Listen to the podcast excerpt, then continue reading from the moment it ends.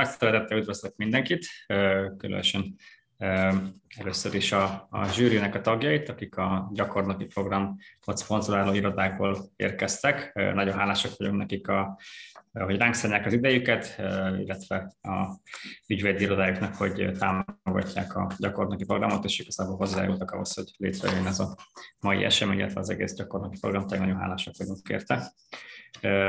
Külön köszöntöm a hallgatóságot, akik úgy döntöttek, hogy ezen a mai délutánon estén meghallgatják az előadásokat, belenéznek abba, hogy mit is csinálunk mit az Ászvonnál a gyakorlatilag program keretében. Szintén külön köszöntöm a mentorokat, akik az idejüket rájuk szentek, rászánták arra, hogy a gyakornokkal foglalkoznak, és szintén hozzájárultak ahhoz, hogy létrejön az a mai esemény, illetve nem utolsó sorban benneteket, kedves gyakornokok. Ez egy ünnepi pillanat számunkra minden gyakorlatilag program lezárás, szóval mondtam a Florának, hogy kicsit úgy érzem magam, mint egy ilyen tanárbácsi, tanárnéni a karácsonyi műsor előtt, hogy megy minden ruha jól áll, mindenki tudja a versét, de azt gondolom, hogy ez egy tök jó alkalom erre. Annyi bevezető gondolatot mondanék, aztán át is adnám a, át is adnám a szót Flórának, hogy az ázolnak egyik alapelve, hogy egyrészt nagyon fontos a teljesítmény, egy kicsit versengjünk, azt látjuk, hogy az egyetemen és akár OTDK bármi más ebben nagyon sok lehetőség van, de legalább ennyire fontos az, hogy együtt tudjunk működni, együtt dolgozzunk, segítsük egymást, és egy, együtt hozzunk létre valami újat, van nagyobb minőséget. És a gyakorlatilag programnak ez az eleme, a csoportunk, ez pontosan erről szólt, ez egy, ez egy komoly, nehéz kihívás, ezzel minden évben küzdünk. Külön köszönet Pap Lucának és Olajos Marcelnek, aki koordinálták a programban ezúttal is a gyakornoki közös munkát. Ez egy nehéz kihívás, de, de reméljük, hogy meg lesz az eredménye. Úgyhogy hát nagyon köszönjük mindenkinek, hogy részt vettetek, részt vesztek ezen az alkalmon. Reméljük, hogy tetszeni fognak az előadások. A zsűritagoktól pedig azt kérjük, hogy nyugodtan legyenek kritikusak, keményeket, nem baj, hogy kicsit megszorongatnak benneteket. Most akkor át is adnám a szót Flórának, aki röviden mesél arról, hogy mit is csinálunk. Általában meg mit csináltuk most a programban. Köszönöm a bevezető gondolatokat. Megosztom a képernyőmet. Tehát én egy nagyon pici, pici-pici prezentációval készültem, de ennek igazából az lenne a célja, el tudnám indítani, hogy egy kicsit bemutassam nektek, önöknek, hogy hogy néz ki a gyakornoki program, milyen célkitűzésekkel indulunk neki minden évben az utóbbi másfél évben online formában. És pont azért, mert az utóbbi másfél év az online formában működik, ezért a képek többségét a korábbi gyakornoki programból tudtam csak válogatni, ezért minden mostani gyakornoktól elnézést kérek, de ígérjük, hogy velük is próbáljuk meg bepótolni ezeket az alkalmakat. Tényleg csak egy ilyen sorvezető gondolatok, hogy mit is tűzünk ki minden gyakornoki program során célként. Ez ugye fő szempont a publikáció, tehát a gyakornokok egy rövid és egy hosszú cikket szoktak írni, amit azonnal szinte az ő nevük alatt publikálunk a honlapon. Ez minden gyakornoknak hatalmas élmény szokott lenni, hogy egy országosan olvasott jogi weboldalon tudnak már hallgatóként publikálni. Ez nekem annó gyakornokként nekem is hasonlóan nagy élmény volt. Másrészt különböző képzéseket tartunk nekik, ezekről pár szót ejtek később. Prezentáció keretében tudják bizonyítani rátermettségüket, ez ugye most a jelenlegi záró alkalom. Ideális esetben személyesen szoktuk megtartani, de nagyon örülünk, hogy például ez az online platform lehetőséget ad arra, hogy most több mint 30-an itt fogjuk őket hallgatni. Ezen felül törekszünk az utóbbi, hát szerintem két és fél évben arra, hogy a karriertudatosságot is növeljük a gyakornokokban, hogy már hallgatókorukban bemutathassuk nekik a különböző jogi pályákat, ennek egyik formája az egyéni karriertanácsadás, szívi tanácsadás, másrészt pedig ez az alzboni karrier életút beszélgetés, ahol különböző jogi pályákon dolgozó alzvoni közösségi tagok beszélnek nekik teljesen kötetlen informális formában arról, hogy hogy néz ki például egy jogtanácsos élete, Ezen felül pedig mindig nagyon fontos, hogy már az elejétől azt érezzék a gyakornokok, hogy a szerkesztőségi csapatnak a részei, tehát amikor van rá lehetőség, már az első sörözésre is ott ülnek velük a mentorai, meg a többi közösségi szerkesztőségi tag, és mi minden gyakornokot, aki tisztességesen csinálja a gyakornoki programot, utána úgy tekintünk, hogy ők is a közösség részévé válnak, és ugyanúgy keressük őket a jövőben is, és ez a kapcsolat ez sosem szokott megszakadni. Pár nagyon-nagyon rövid gondolat az idei programról. 13 gyakornokunk volt idén, vagy van idén, háromszoros túljelentkezés volt idén is, ez most már a sokadik fél év, hogy nagyon-nagyon sokan jelentkeznek, és pont ezzel nagyon nehéz kiválasztani, hogy kik legyenek a, a csapatnak a tagjai, de pont ezért mindenkit arra szoktunk biztatni, aki az első körben nem kerül bele, hogy nyugodtan próbálkozzon újra. Annó, amikor én is gyakornok voltam az Alszbonján, csak másodjára vettek fel, tehát mindenkit ezzel szoktam biztatni. Úgyhogy ha esetleg most a hallgatók között is van ilyen, vagy aki gondolkozik, hogy jövőre jelentkezzen, az bátorítok a jelentkezésre. A 13 gyakornokunk szinte az összes jogi karról érkezett az országban, tehát Szeged, Debrecen, Pécs, Győr, Miskolc, Pázmány ELTE is képviselteti magát a gyakornokok között. Ennek nagyon örülünk, és talán pont ez a legnagyobb előnye az online platformnak, hogy idén, meg az elmúlt két fél évben is sokkal bátrabban jelentkeztek a vidéki hallgatók, tehát ez az egy előnye van még a pandémiának. Ahogy felépül a, a programunk, ugye korábbi gondolatok mentén van egy ismerkedős hétvégénk, ahol különböző képzést kapnak a gyakornokok, illetve a fél év során még pár képzés, prezentáció technika, újságírás technika, honlapkezelés, szívi tanácsadás, egyéni karrier tanácsadás, ezek mind a program részei.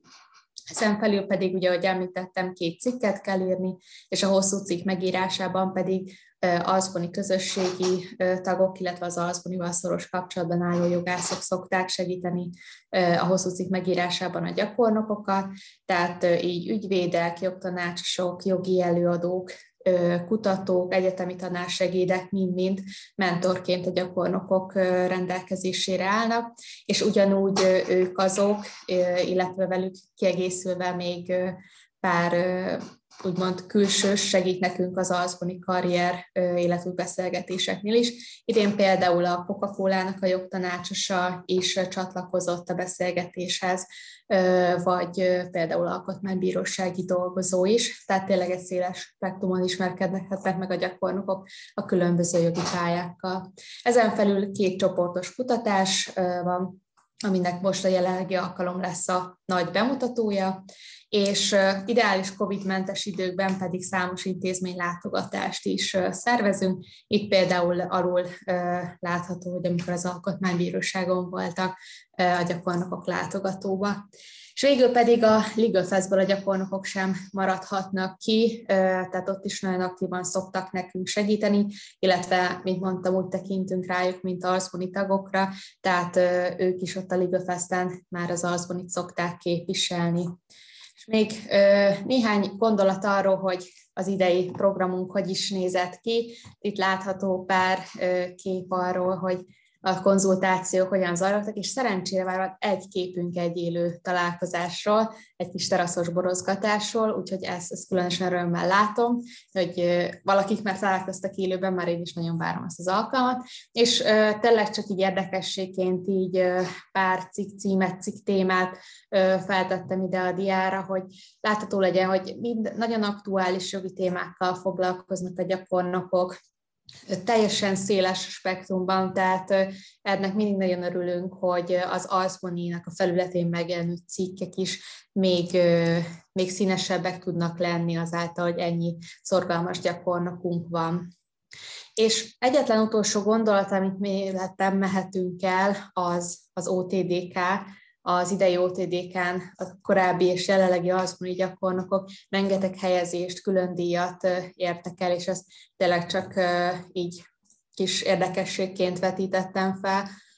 Erre különösen büszkék vagyunk, hogy az egyetemekről a legtöbb az egyetemekről a, lehető legkiválóbb hallgatókat tudjuk felvenni a gyakornoki programba, illetve tudják egymásra gyakornokok is inspirálni esetleg, hogy következő alkalommal induljanak TDK-zni, OTDK-zni, úgyhogy ezúton is gratulálok minden jelenleg is volt gyakornokunknak a, a helyezéshez, és így tényleg mindannyian így az Alszboninál nagyon büszkék vagyunk rátok erre is, meg az idébi fél évi munkátokra is, és uh, igazából át is adnám a szót innentől kezdve az első csoportnak, aki bemutatja a prezentációt, és egy kicsit lesek.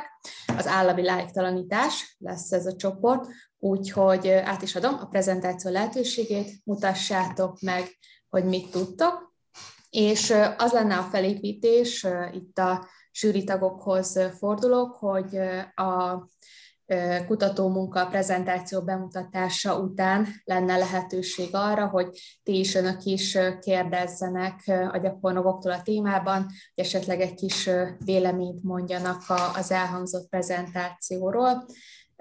Úgyhogy itt szabad kezet kapnak, kapnak, úgyhogy át is adom a szót akkor a gyakornoki csapatnak. Jóra még nem volt szó a gyakornokokról, hát ne, ne, nehogy már, a, nehogy már először azt nem beszéljünk egy picit, hogy hogy nézett ki a csapat, ja. csapatmunka, meg így szerintem én is, meg, meg majd utána a másik csoportnak a, a, a mentorvezető Luca és egy pár szót akkor, akkor mondana erre az egészről. És nyilván minden program végén így elgondolkozunk, hogy mit lehetne így a adott programból leszűrni, és mit lehetne átvinni mondjuk egy tanulságét a következő fél évre, és, és ennek kapcsán nekem a, a, német Marci csodás tanárbácsi metafora jutott eszembe, és én nem is tanárbácsiként jellemezném magunkat, hanem inkább egy ilyen, egy ilyen, egy ilyen tehetségkutató versenynek a zsűrtagjaiként, vagy tehetségkutató versenynek a, a marka papáiként, akik így, akik így próbálják megtalálni mindenfélében azokat a, azokat a joghallgatókat, akik érzik magukban azt a, azt a pluszt, hogy, hogy uh, még átérnek egy lapáttal arra a munkára, amit egyébként mondjuk egyetemen, vagy mondjuk a, a, a munkavégzés során csinálnak. És az Alzbani programja is nagyjából úgy fejlődik egyébként, mint ezek a tehetségkutatók. Az Alzbani első ilyen programjában még ilyen, ilyen kis uh, tágra nyílt szemű, nagyon ártatlan, nagyon tehetséges hallgatókkal volt dolgunk, és nagyjából úgy, mint elején a Rúzsa Magdi, meg a nem tudom, a Tóth Gabi, Tóth Gabi volt itt a sztára, és most a mostani csapat egy sokkal uh, professzionálisabb, sokkal ambiciózusabb, sokkal uh, tudatosabb uh, részvevőkből állt, és ez nyilván minket is, uh, minket is változtatásra késztethet, vagy, vagy nyilván elgondolkodhat minket, de, de abszolút az a tanulság, hogy, hogy a, ez az új generáció, ez, ez, ha nem figyelünk, akkor le fogja így söpörni a régi generációt a, a porondról, mert nagyon-nagyon ügyesek voltak, és tényleg, tényleg gyakorlatilag az, én, munkámat, meg a Luca munkáját tették játszik könnyedségűvé. És annyiban tehetségkutató ez a program, és itt is gyakorlatilag mindenhonnan jöttek gyakornokok, gyakornok jelentkezők. Tőlünk is Debrecen, Szeged, Budapest több egyeteméről is tök különböző korosztályból, első, második, harmadik, negyedévből voltak részvevőink, és, és, és ez megadta azt a lehetőséget, hogy mindenki tanulhasson abból, amit, amit az adott korosztálya, vagy az adott tanulmányának az állapotában éppen jól tud csinálni. Az elején egy picit ugye az alkotmányjogi gondolkodás erősebb, míg a végén talán egy picit így egy ilyen kötelmi, vagy picit üzletiesebb gondolkodás már belép a, a gyakornokok gondolkodásába, vagy a hallgatók gondolkodásába. És ugye ez nagyon-nagyon organikusá tudja tenni a közös munkát, és reméljük, hogy akkor ennek fogjuk egy, egy igen átütő sikeri példáját látni a mai alkalommal. És Szerintem most azt javaslom, hogy Luca is mondjon egy pár szót a saját csapatáról, így, hogy ő neki mi volt a, a meggyőződés egyébként. Kezdve, aztán szerintem utána kezdjük akkor a Sándor csapat. Jó. Én már, én már nem is rablom Sagáig a szót. Én Marcióhoz és, és Flórához is szeretnék kapcsolódni, hogy igen, mikor először az arcban belül gondolkoztunk azon, hogy mi is legyen a témája az idei gyakornoki programnak, akkor először el akartuk vetni azt, hogy, hogy mondjuk egy pénzügyi vagy, vagy adójogi témát, témát boncolgassanak a gyakornokok, mivel azt gondoltuk, hogy a korábbi években azért főleg a, a fiatalabb első másodéves alkotmányok érdeklődésű diákok voltak a jellemzőek, majd megérkeztek a szívig, és hát igazából profibbnál profibb önéletrajzokat láttunk, és, és egyre többen érdeklődtek a pénzügyjog és az adójog iránt és így született meg annak az ötlete, hogy milyen jó lenne egy ilyen innovatívabb adójogi témát választani. a mi csoportunkban, és én is azt emelném ki, ami engem a legjobban meglepett a, a csapatban, az a csapatmunka volt, hogy, hogy ahogy Flóra említette, valóban a COVID nagyon sok negatívumot jelentett, de iszonyatosan sok pozitívumot is azzal együtt, hogy, hogy ebben a fél évben nagyon sok, nagyon sok színű volt a csapat, nem csak a Budapesti Egyetemről jelentkeztek, sőt, sokkal jellemzőbb volt, hogy nem a Budapesti Egyetemről jöttek a, a jelentkezők, és, és ha bár máshol tartottak mondjuk a, a pénzügyogi tanulmányaikban, ugyanolyan lelkesedéssel és ugyanolyan tudással tudtak hozzájárulni az idei projekthez, és hát végül szerintem egy nagyon, nagyon jó munkát végeztek. Um, szóval én nem is akarok többet erről, erről beszélni, mert már biztos minden, minden részről nagyon izgatott, úgyhogy én át is adnám a szót akkor az első csapatnak az állami like-talanítás című előadáshoz. Köszönjük. Egy pillanat, csak Flóra éppen a meg, megosztáshoz jogosultságot ad.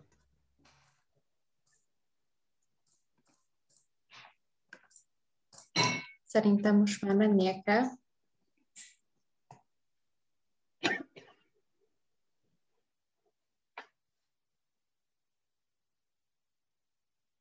Ha minden igaz, látható is. Igen. Igen, látható. 43 alkalommal hangzott el Mark Zuckerberg kongresszusi meghallgatásán, hogy nem tud válaszolni a hozzáintézett kérdésekre. A szükséges adatokat majd a csapatával megnézi, és később visszatér a válaszadásra. Felmerül ennek kapcsán a kérdés, hogy mégis hogyan lehet valamit szabályozni, ami kapcsán a legégetőbb kérdésekre maga a Facebook vezérigazgatója és a stábja sem tud megnyugtató választ adni.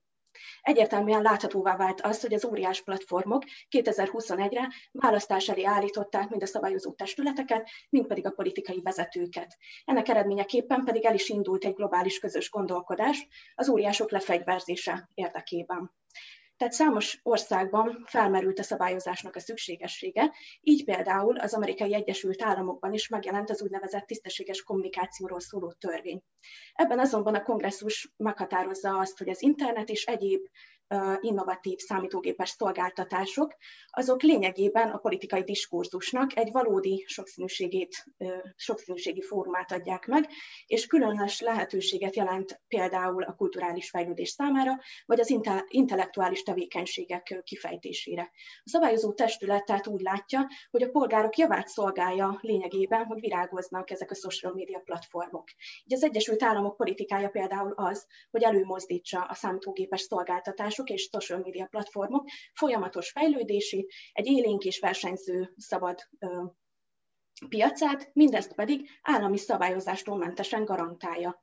Nem is véletlen, hogy számos posztban például kritizálták a törvény 230. szakasza által biztosított védelmet, és több politikus is úgy nyilatkozott ennek kapcsán, hogy lényegében azzal, hogy a kormány ezt lehetővé tette és megengedte a social media platformok számára, egy szörnyet teremtett meg.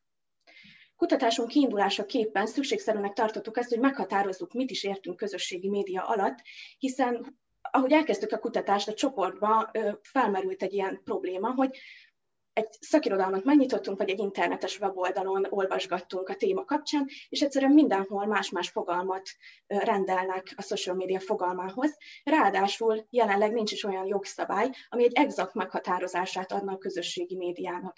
Az általunk használt definíció középpontjában pedig a más felhasználókkal való kapcsolatba lépés lehetősége áll. Csapatunk pedig tehát nem is kisebb feladatra vállalkozott, mint hogy ennek a globális véleményviharnak a versenyjogi aspektusait vizsgálja meg. Így tehát versenyjogi megoldásokat kerestünk, melyek közül különböző javaslatokat is megfogalmaztunk a hazai szabályozás kapcsán. A kutatásunk szakmai megalapozottsága érdekében kérdéseinkkel felkerestük az igazságügyi minisztériumot, annak érdekében, hogy exkluzív információkat szerezhessünk Varga Judit asztaláról.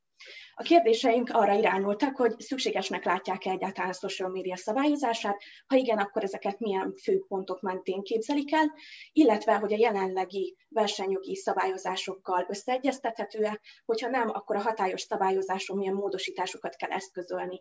Választ kívántunk volna kapni arra is, hogy hogyan oldható fel az az ellentét, ami fennáll a szabályozás szükségszerűsége, valamint a beavatkozás esetleges negatív hatásai között. Továbbá pedig választ kívántunk kapni arra, hogy hogyan látják, mennyire lesz általános közép-európai szinten a közösségi média szabályozása. A kérdéseinkre kapott szakmai állásfoglalás egyértelműen igazolta azt, hogy a szabályozás kapcsán a versenyjogi kérdések háttérbe szorulnak, és a szabályozás fókuszába alapvetően alapjogi kérdések állnak.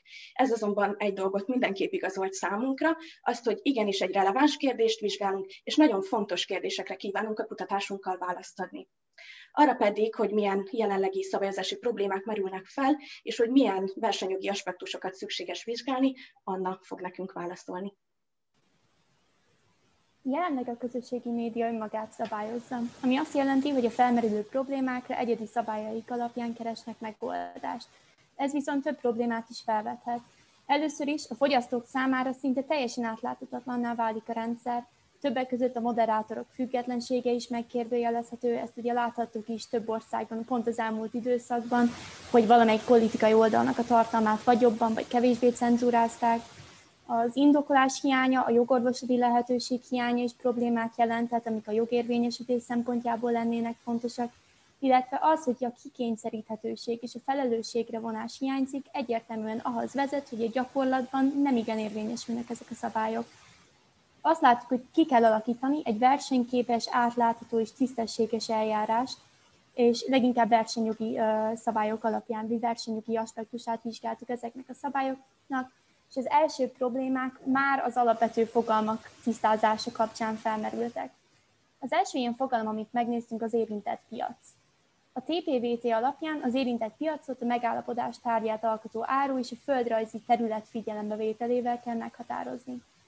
A versenyjogi szabályok értelmezése már itt akadályba ütközik esetünkben, mivel ez nem fedi át teljesen a közösségi médiának az érintett piacát, pont a határon átnyúló jellege miatt. A következő fogalom, amit megnéztünk, az a tisztességtelen kereskedelmi gyakorlat. Köztudott, hogy a közösségi média oldalak a rólunk rendelkezésre álló adatokkal felhasz, ezeket használják fel ahhoz, hogy úgynevezett célzott reklámokkal bombázzák a fogyasztókat. Ez viszont a fogyasztói magatartás befolyásolására alkalmas lehet, illetve akár agresszív kereskedelmi gyakorlatnak is minősülhet. A gazdasági erőfölényt is megnéztük. Itt a fúzió, fúzió szabályozásánál azt láthatjuk, hogy mind nemzeti, mind uniós szinten alapvetően áralapú korlátok vannak. Ez viszont nem feltétlenül alkalmazható a közösségi médiára, azt látjuk, hogy a, azt láttuk a csapattal, hogy inkább arra lenne szükség, hogy a valódi hatást vizsgáljuk ezek helyett, az áralapú korlátok helyett. Tehát arra jutottunk, hogy valamilyen szabályozásra, valamilyen újításra mindenképpen szükség van, és ehhez fogunk felvázolni a következőkben alternatívákat. Először röviden áttekintjük az államosítást és az állami regulációnak a kérdéskörét, majd az uniós szabályozásra térünk ki, ami azért is nagyon lényeges, mert kilátásban van egy olyan jogszabálycsomag, ami egyes versenyjogi problémákra is megoldást nyújtana át is adom a szót az első alternatívához Marcelnek. Az első lehetőség az rögtön egy kicsi meghökkentő is, hiszen az államosításról általában mindenkinek a kommunizmus szokott eszébe jutni, és hát valóban be kell valani, hogy ennek van egy kicsi kommunista felhangja, de azt azért figyelembe kell venni, hogy az államosítás az nem egészen egy kommunista gyakorlat, hiszen jelenben még a legliberálisabb szabadpiacokon is emlékezzünk csak arra, hogy a 2008-as gazdasági válság idején például az Egyesült Államok bankokat államosított, úgyhogy ettől a gondolattól nem kell megijedni. Ide kapcsolódik nagyon az, hogy a, az állam akár létrehozhat egy közszolgálati jellegű közösségi médiát is, amely egy érdemi közszolgálati szemléletű közösségi média törvény esetén nagyon működőképes lehetne. És szintén ide kapcsolódik egy másik nagyon fontos fogalom, az úgynevezett közműszemlélet, aminek az az alapja, hogy ezek a közösségi média platformok az életünkben ugyanolyan megkerülhetetlenné váltak, mint a közmű szolgáltatók, lehet nélkülük élni, csak sokkal nehezebb. Éppen ezért nagyon fontos volna, hogy ezeket a közösségi média szolgáltatókat is ö, úgy kezeljék, hogy a közmű szolgáltatókat. Ennek egy módja az, hogy közszolgáltatással minősíteném a közösségi média szolgáltatás nyújtását, és a későbbiek folyamán az állam akár át is engedheti az üzemeltetés jogát koncesziós szerződések útján, akár a jelenlegi szolgáltatóknak is, viszont ez egy nagyon erős szabályozási lehetőséget adna az államoknak a kezébe. A következő dián pedig már egy konszolidáltabb javaslatot láthatunk, ugyanis itt főleg versenyjogi reformokkal szabályoznánk a piacot. Elsősorban definiálni kell a közösségi médiát, hogy ez az előtt is fölmerült, és miután ezt megtettük, célszerű volna a magyar felhasználókat célzó közösségi média platformokról egy nyilvános jegyzéket készíteni, és ebből bejegyezni a közösségi média platformokat az átláthatóság és az ellenőrizhetőség érdekében. Kérdéses, hogy mi az érintett piac, erre Anna már az előbb kitért, és megvilágította számunkra az egyik aspektusát, a másik aspektus az az, hogy a, az érintett piacnak a meghatározása az általában a hipotetikus monopolista tesztet, az SSNIP tesztet szoktuk alkalmazni, viszont ez a közösségi médiák terén nem ad választ az érintett piacnak a fogalmára. Szintén egy másik nagyon fontos probléma, ami általában felszokott merülni, és szintén annak kitért rá, hogy a nagy szolgáltatók gyakran fölvásárolják a kicsi szolgáltatókat, mielőtt még igazi konkurenciává válhatnának, viszont az ár, árváltozáson alapuló fúzió elemzések nem feltétlenül felelnek meg a szabályozás célnak, és mi ezért a brit kormány által megrendelt furma jelentésben megfogalmazott károk közötti egyensúlyon alapuló ö, teszt bevezetését javasolnánk. Ez szerint minden, akár távoli valószínűségű káros versenyhatás is hangsúlyosan figyelembe vehető volna. Végül pedig úgy gondoljuk, hogy rendkívül aránytalan az, hogy még az egyre kisebb jelentőségű lineáris médiaszolgáltatásokra egy nagyon részletes szabályozás a médiatörvény vonatkozik, addig nincs az egyre nagyobb teret nyerő közösségi médiaszolgáltatókra egy hasonló szabályozás. Éppen ezért azt javasoljuk, hogy a lineáris szolgáltatókra vonatkozó médiatörvény mintájára szükség volna egy közösségi médiaszolgáltatákra vonatkozó médiatörvényre is, ami többek között szabályozhatna akár a gyermek és fiatalkorúak védelmére vonatkozó intézkedéseket, valamint a reklámok, reklámokra vonatkozó szabályozást, például a reklámok arányát és a megjelenítésének a módját. Szintén egy érdekes dolog, hogy a lineáris média törvény kiterjeszti a saját szabályozását a Magyarország területén élő felhasználókra irányuló közösség a, a platformokra, a szolgáltatókra, és ugyanezt meg lehetne tenni a közösségi média platformokra vonatkozó médiatörvényben is, így ez nem okozna gondot, a, a, a külföldi székely nem okozna gondot a végrehajtás során. Fontos még, hogy kiemeljük, hogy a fogyasztóvédelmi tárgyú szabályozásokkal is összeegyeztethetőnek kell lenni a szabályozásnak, és éppen ezért kívánatosnak tartjuk ekközben azt, hogy a célzott reklámok korlátozva legyenek, valamint a platformok felelőssége megállapítható legyen a tisztességtelen kereskedelmi gyakorlat megsértésével kapcsolatban, amennyiben ők tették lehetővé a felületüket ehhez. A továbbiakban pedig az Európai Uniós szabályozásról fogunk szót ejteni. A közösségi média nemzetállami szabályozásán kívül még lehetőség van az Európai Uniós szabályozásra. Ennek érdekében volt februárban egy európai parlamenti vita, viszont ott főként nem versenyjogi kérdésekről volt szó, így mi erről ebben a, a kutatásunkról ezzel kapcsolatban kevésbé tértünk ki. Mielőtt kitérnénk arra, hogy a jelenleg készülő szabályozási csomag miből is áll, szerintem fontos kitérni, hogy mi volt a korábbi rendelkezése. Az első hullámos szabályozásnak tekinthetjük, hogy irányelveket szabott meg az Európai Unió, és a platformok önmagukat szabályozták. A második hullámnak lehet tekinteni a most jövő rendeleti szabályozást, amelynek érdekében az Európai Bizottság a Digital Markets Act-ből és a Digital Services Act-ből álló IKR rendelet csomagot küldött a parlament elé, amelyet 2021 végén vagy 2022 folyamán fognak bővebben tárgyalni. Mi a kutatásunk során főként a DMA-ről DMA-ről foglalkoztunk, mivel ez tartalmazza a versenyjogilag számunkra releváns szabályokat. A DMA-nek az indoka az, az, hogy a digitális platformok digitál, dinamikusan változó piacon vannak. És a monopolisztikus helyzetben lévő óriás cégek, mint például a Facebook, amely meg, meg szabja a fogyasztási lehetőségeket és a versenyfeltételeket a kis és közeli vállalkozások számára, ellehetetleníti a piacra kiutást, vagy a szabad verseny érvényesülését. A célja a szabályozásnak az lenne, hogy a tisztességes verseny keretei közé terelje ezeket a tech cégeket, és ennek érdekében magatartás szabályokat szabnának ki rájuk. És hogyha ezeket nem tartanák be, akkor szankciók válnának következményként. A DMA-nek a tárgyi hatája nem csak az Európai Unió székhelyű online platformokra vonatkozik, hanem azokra az online platformokra is, amelynek a piaca az Európai Unióban található. És nem csak a közösségi médiát szabályozzák, hanem például a felhőszolgáltatásokat, operációs rendszereket. Ezek közül is azokat, amelyek az óriás tech tekinthetjük, és egy bizonyos kritériumrendszernek megfelelnek, amely során egy, egy úgynevezett kapuőri minősítést kapnak. Erről a kritériumrendszerről a továbbiakban Fuji fog bővebben beszélni. Kik is ezek a gatekeeperek, azaz digitális kapuőrök? Alapvetően ezek olyan nagy cégek, amelyek az interneten már szinte egyeduralkodóan váltak az egyes szolgáltatási ágazatokban, és mint láthatjuk, a közelmúltban is olyan nagy befolyásra tettek szert, hogy akár például a közösségi médiában elnémíthattak, vagy felerősítettek hangokat.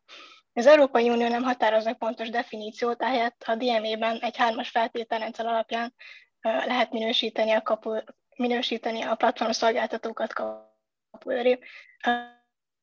Nézzük is meg, hogy mik ezek a feltételek.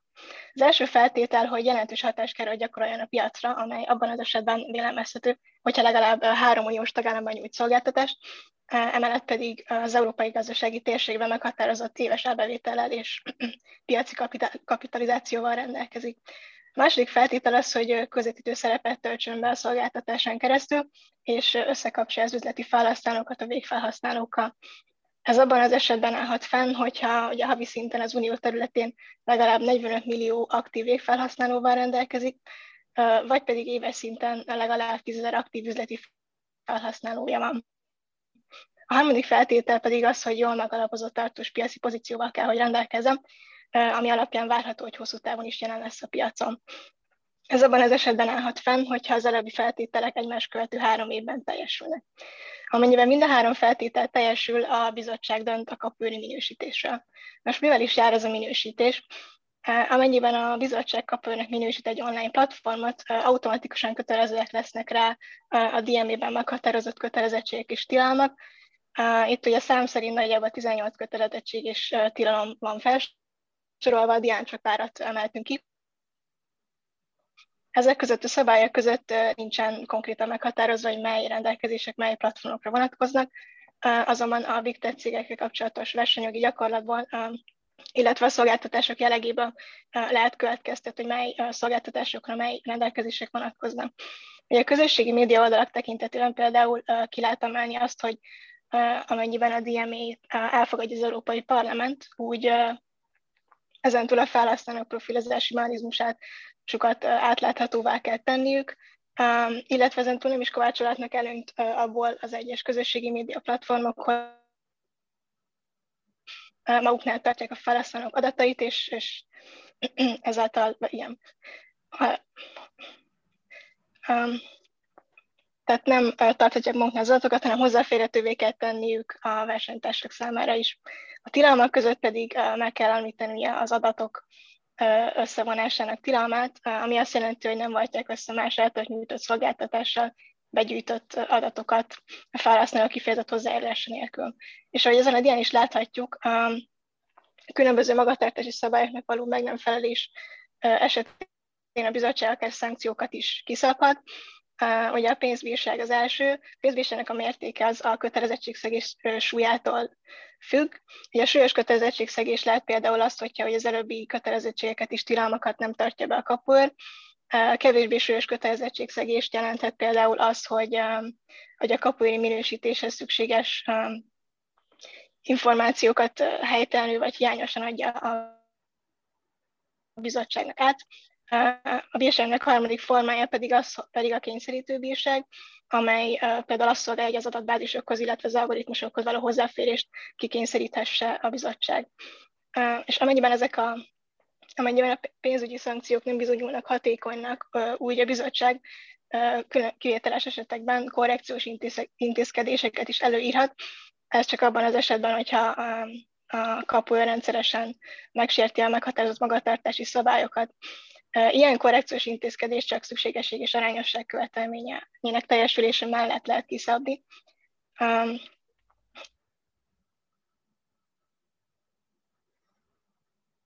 intézkedéseket is elrendelett a bizottság, ami akár azt jelentheti, hogy kötelezi a kapuért arra, hogy egy vállalkozását vagy annak egy részét értékesítse. Most például, hogyha a Facebook, es- Facebook esetét nézzük, akkor, hogyha a 2020. évi éves világszintű árbevételét vesszük, ugye 86 milliárd dollár volt, Például, hogyha súlyos kötelezettségszegés követ el, akkor az éves árbevételnek töredékét 8,6 milliárd dollárnak megfelelő bírságot kéne megfizetnie, ez talán annyira nem rázná meg ezt a big tech céget, ezzel szemben viszont hogyha folyamatosan folytatná a versenyes magatartását, abban az esetben a bizottság akár a tulajdonánál van álló WhatsApp vagy Instagram és kötelezhet a korrekciós intézkedés keretében. A következőben pedig Sanyi fogja összefoglalni.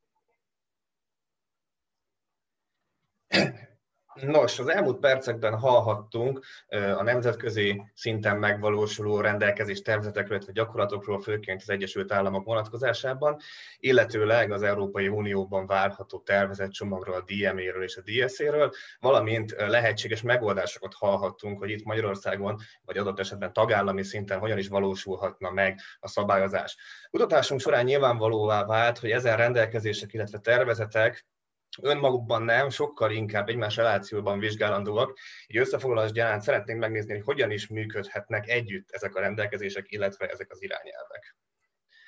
Az amerikai elnökválasztás rávilágított arra, az előző, illetve az azt megelőző is, hogy a vonatkozó jogszabály túlzottan is a, a szólásszabadság és a szabadságjog talajára helyezi a szabályozás alapját, így bizonyos versenyjogi kérdéseket, bizonyos versenyjogi aspektusok könnyen elsikadhatnak. Be kell látni, hogy azért a legtöbb tech cég, most gondoljunk csak a Facebookra, egyértelműen Amerikából indul el, azonban azt is be kell látnunk, hogy az ilyen közösségi médiás platformok nem tisztelnek határokat és nem tartják be a határokat. Tehát mindenképpen szükséges, akár európai, akár pedig tagállami szinten a szabályozás. A európai szinten a DMA-ről Füzsé és Dorka is beszélt már bővebben. Itt tényleg a legmarkánsabban észrevehető a kapuéri minősítésből fakadóan a versenyjogi aspektusa. Azonban érdemes megvizsgálni az IKER rendelet másik oldalát, a DSA-t is. Felmerült a kérdés, hogy egy fogyasztó, alapvetően fogyasztóvédelmi jellegű rendelet milyen versenyjogi aspektussal bírhat. A kutatásunk alapjául szolgáló definíció alapjaiban, ugye, ahogy Rebeka is említette, a felhasználó közötti interakcióra, azaz a fogyasztó közötti interakcióra helyezi a, a közösségi médiás platformoknak az a, a definiált alapját gyakorlatilag. Így gyakorlatilag a fogyasztóvédelem is mindenképpen hatalmas nagy versenyjogi aspektussal bírhat. Gondoljunk csak bele, hogyha egyes platformokra, az egyes szolgáltatásokra nem vonatkoznak ezek a fogyasztóvédelmi alapelvek, akkor könnyen olyan előnyös piaci pozícióban kerülhet, ami a versenytársak számára egyértelműen hátrányos. És a nemzeti közösségi média, hogy elképzelhető ez esetleg. Marcel beszélt nekünk egy megkökhentő javaslatában az államosításról, ami egy demokratikus jogállam keretei között talán nem annyira elképzelhető. Viszont azt be kell látnunk visszautalva az Európai Uniós szabályozásra, hogy alapvetően ez egy kisegítő jellegű szabályozás, és a ikerrendeletek megalkotásakor és azzal a prekoncepcióval éltek a jogalkotók, az európai jogalkotók, hogy mindenképpen szükséges ezen túlmenően egy tagállami szabályozás, azonban mindenképpen be kell látnunk, hogy a jogharmonizáció az szükséges mi, mi is, melyik javaslat is állna a legközelebb az Európai Unió szabályozáshoz. Talán egyértelműen a nyilvános jegyzék és a közműszemlélettel lehetne a, a legjobban adaptálni az Európai Uniós szabályozást, illetve az Európai Uniós leendő szabályozást, ugyanis a kapuőrű minősítés és a nyilvános jegyzék, valamint a közműszemlélet nagyon szépen korrelál, és így megalkotható lenne egy olyan méltányos és versenyjogilag is megfelelő szabályozás, ami nem csak a hazai működését szabályozza a közösségi médiaszolgáltatóknak, hanem az Európai Uniós közösségi szabályozással is összhangban van.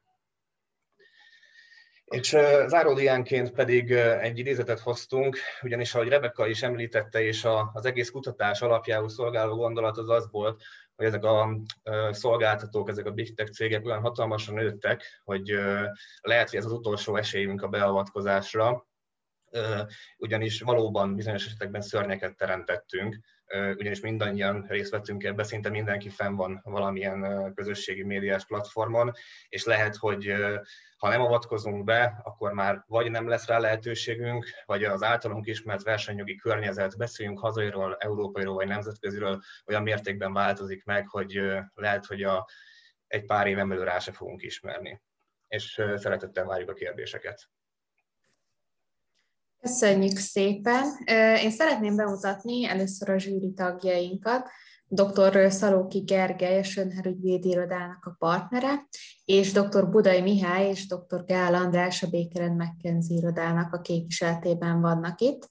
Úgyhogy köszöntjük Önöket, benneteket szeretettel, és igazából szeretném átadni nektek a sort, talán Gergelyel kezdve, hogy bátran kérdezzetek, a gyakornokoktól, hogyha esetleg bármilyen vélemény, észrevétel van a prezentációval kapcsolatban, akkor várjuk a pozitív, illetve támogató javaslataitokat, véleményeteket. Úgyhogy át is adom, akkor Gergely, önnek neked a szót. Köszönöm szépen. Nyugodtan tegezzél, kérlek. Jó.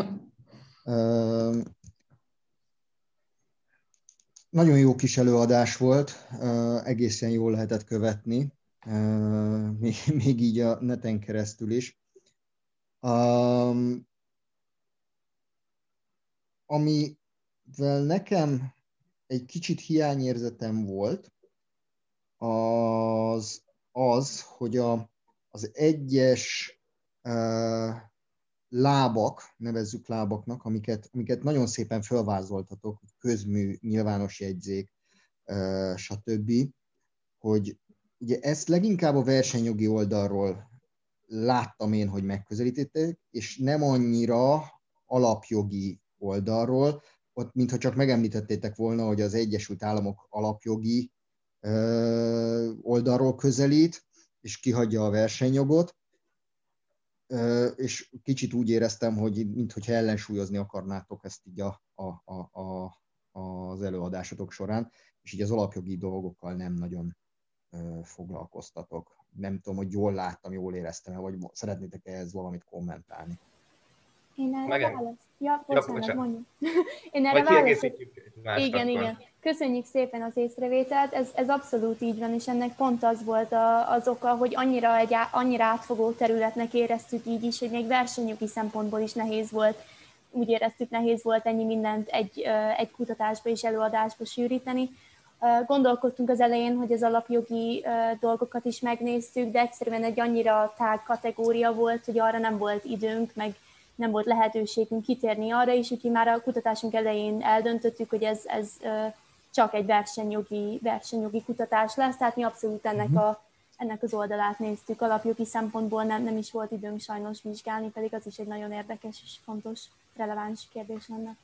Annyival egészíteném ki, hogy igen, egyébként köszönjük szépen az észrevételt, hogy alapvetően már legelején a kutatásnak szerettük volna inkább a versenyjogot előtérbe helyezni, mert azt vettük észre már gyakorlatilag csak úgy a helyzet felmérése kapcsán, hogy a szakirodalom gyakorlatilag most mindenki foglalkozott már az alapjogi vetületével ennek, a versenyjogival viszont sokkal kevesebbet. Szóval a szólásszabadság kapcsán most akár veszük a mainstream médiát, akár pedig a szakmai fórumokat, sokkal inkább a szólásszabadság találja helyezkedik a social médiák szabályozásának vizsgálatakor és ezért is szerettünk volna egy kicsit újítóak lenni, és kicsit kimozdulni egyrészt a saját komfortzónánkból is, illetőleg, a, ahogy mondta Anna is azért a, a prezentáció időbeli kötöttsége is talán nem adott volna elég lehetőséget arra, hogy mind a két témát érdemben kifejtsük.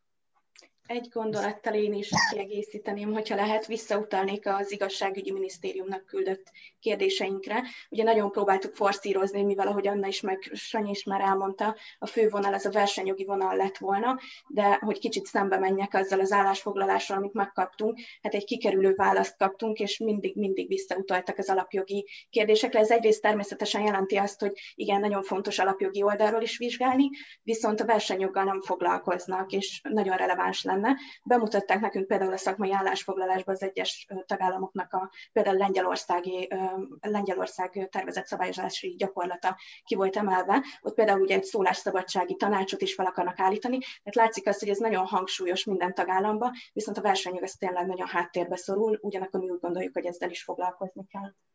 Uh-huh. Szakirodalomból egyébként leginkább az angol száz szakirodalomra támaszkodtatok? Igen, én válaszolnék elsőbb, aztán a, felosztottuk a kutatást, szóval volt, aki a, elsősorban a hazai és a dogmatikai oldallal foglalkozott, illetve volt, aki a, a nemzetközi, illetőleg az európaival. Azért azt kellett észrevennünk, hogy a, a, a magyar szakirodalom, ahogy előbb is mondtam, elsősorban az alapjog, alapjogi vizsgálatra helyezkedik. Ennek ellenére találtunk ö, ö, ide vonatkozó forrásokat is, hát valamint pedig a, a, az igazságügyi minisztérium állásfoglalása az egyértelműen magyar forrásnak tekintendő. Uh-huh. Ezeket akkor angol száz és magyar, tehát mondjuk nem néztetek németet, vagy, vagy, vagy az angol százon belül is itt inkább angol vagy amerikai volt a szakirodalom?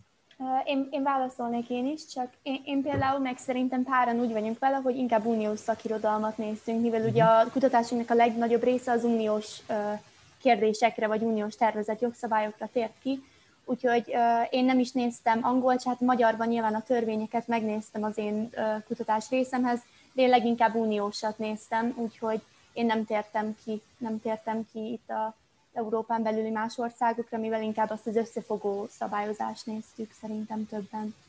Uh-huh. Igen, azért néztünk egy kicsi angolt is, hiszen a, a Furman jelentés, ez egy angol, angol szakirodalmi mondhatjuk szakirodalminak, hiszen egy viszonylag hosszabb jelentés. Tehát volt Egyesült Királyságbeli ö, rész is, amit figyelembe vettünk természetesen, de igen, a többiek nagyon, nagyon jól emtek meg, főleg az, az annál a mi részünk, az ugye nagy részt egy nemzeti szabályozáson alapul, és próbáltuk egy magyar síkon is nézni, és egy hipotetikus, bármilyen nemzet által használható mhm. síkon is, úgyhogy igyekeztünk magyar szakirodalmat is használni, és külföldit is, de volt, volt benne angol is.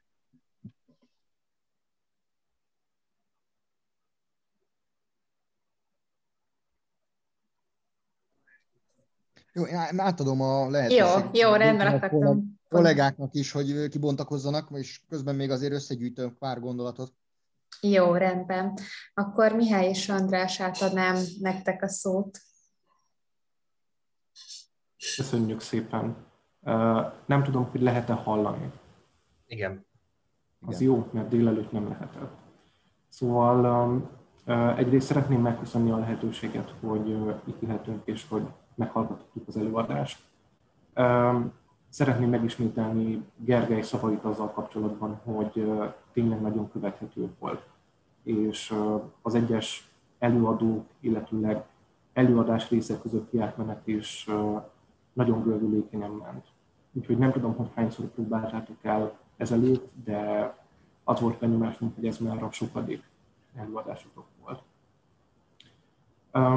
Szintén Gergelyre visszautalnék azzal kapcsolatban, hogy, hogy én is úgy éreztem, hogy az alapjogi kérdések, amelyekre talán a leggyakrabban hivatkoznak mind a, mind a sajtóban, mind szakmai forrásokban, az az előadásban háttérbe szorult, de erre az előző ebben reflektáltatok, miért volt így.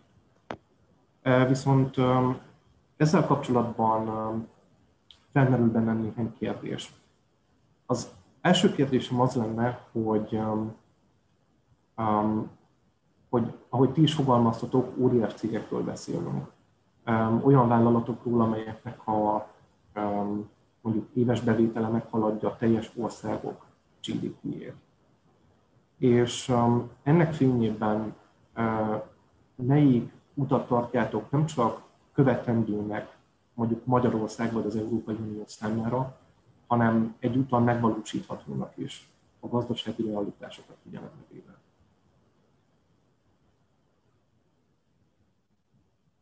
Engedjétek meg, hogy csatlakozzak ehhez a kérdéshez, éppen ez jutott nekem is eszembe, hogy a e, felvázolt lehetőségek közül vajon ti melyiket tartjátok üdvözítőnek.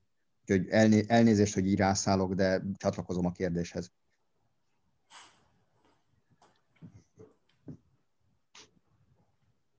Martel, ha megtennéd, hogy válaszolsz a, a, esetleg most a hazai kapcsán. Igen, igen, pont bekapcsoltam a mikrofont, úgyhogy erre a kérdés, ez egy azért nagyon nehéz kérdés, egyébként nagyon köszönjük, mert ez a fő aspektusára tapint rá az egésznek. Azért vetettünk fel ilyen sokféle lehetőséget, mert hogy még soha nem volt szabályozva, ezért uh, igazság szerint nem tudjuk, hogy melyik lenne a legüdvözítőbb. A puding próbája az az evés, tehát ki kell próbálni, és, és ennek megfelelően mindegyiknek lehet rele, tehát mindegyik működőképes lehet, csak olyat tettünk bele, amiről úgy gondoljuk, hogy működhetne a gyakorlatban, azt, hogy a, a, a tényleges gyakorlatban is működne, nem csak a mi elméletünkben, azt csak úgy lehet megnézni, hogyha kipróbáljuk, bevezetjük, és akkor látjuk a tapasztalatokat. Nem tudom, esetleg még valaki. Én, én kiegészítenélek, igen hogy vizsgáltunk, és az előadásban nem is került be, szóval vannak olyan államok, most lássuk például akár a kínai népköztársaságot, akik azért elég radikális megoldással megoldották idézőjelbetéve a social médiák szabályozását, itt ugye a kínai digitális nagyfalra gondolok. Viszont egy megoldásként, ami paradox módon egyébként egy, egy kommunista beállítottságú országnak és a Marcel gondolatai között is szerepelt, ami nem az államosítás, hanem a közműszemlélet, hogy én a másik oldalról közelíteném meg, szóval mindenképpen egy, egy előnyben részesítés lenne az elfogadható szerintem, ami a, a másik oldalról, tehát a szolgáltató oldaláról is előnyös lenne, legyen ez egy közműszem, közműszemlélet alapján egy koncesziós szerződéssel, tehát mindenképpen egy olyan interakciót kéne hoz, létrehozni, és már nem a felhasználó és a szolgáltató között, hanem az állam és a szolgáltató között, ami mind a két fél számára előnyös, ugyanakkor az versenyjogilag megkérdőjelezhetetlen. Mondjuk az már egy másik kérdés, és azért is mondom, hogy talán ezt majd a jövő fogja megválaszolni, hogyha az állam ilyen előnyben részesít egy szolgáltatót, ahogy egyébként az Kínában a WeChat-tel megjelent, akik be is emelték egyébként ezt a platformot a, a közigazgatási rendszerükbe. Szóval maga az, hogy beemelik és előnyben részesít, részesít egy állam egy szolgáltatót, az már önmagában felvet versenyjogi kérdéseket. De ezt, ezt már nem, nem vizsgáltuk, ez csak egy, nekünk is egy olyan kérdésnek maradt fönt, amit majd szerintem, vagy a következő árzban is gyakornoki csapat, vagy remélhetőleg mi fogunk még vizsgálni. Én még ezt kiegészíteném az, annyival, hogy ezekkel egyetértek, de én, én mondjuk személy szerint azt gondolom, hogy a, pont, a, pont a szolgáltatásnak a határon átnyúló jellege miatt, és e, erről beszéltünk többször is a csapattal, hogy az uniós szabályozás mindenképpen egy, mindenképpen egy alkalmas eszköze lehetne ennek, és, és én talán még azt is mondanám, hogy lehet, hogy még ez sem elég, mert, mert vannak hiányosságok ebben az uniós szabályozásban is, például amit fel is vetettünk, hogy a gazdasági erőfölény kérdése kapcsán fúzi, a fúzió szabályozása ugye abszolút áralapú. Ezt a DMA-ben nem nagyon találjuk, tehát hogy van arról szó, hogy fúzió esetén valamit jelenteni kell, de abszolút nem tiszta sem az eljárás, sem az, hogy mikor kell jelenteni. Tehát, hogy talán ez sem elég, de úgy látjuk, hogy ez egy jó kezdet, és azt gondoltuk, hogy, hogy ez az uniós szabályozás mindenképpen a kezdete valaminek, aminek még nagyon dinamikusan fejlődnie kell a jövőben. Köszönöm. Um, akkor még egy kérdésem lenne, um, ez pedig azzal kapcsolatos, hogy uh, az Európai Unió um, több a digitális piacot szabályozó um, jogszabályában megjelenik a származási országelve. Ami azt jelenti, hogy ha egy um, vállalkozás letelepedett például Írországban, mint ahogy a Facebook, akkor annak a vállalkozásnak akkor is csak az írországi jogszabályoknak kell megfelelnie, ha egy másik uniós tagállamban nyújt szolgáltatást. És ezzel kapcsolatban lenne az a kérdésem, hogy a meglátásotok szerint nem áll fenn annak a veszélye, hogy, hogy egy-egy ilyen jogszabály elfogadásakor például nem minden tagállam kapna megfelelő hatásköröket az ilyen helyzetek kezelésére, hanem minden hatáskör abban a tagállamban összpontosulna, ahol az adott szolgáltató ütemkedett.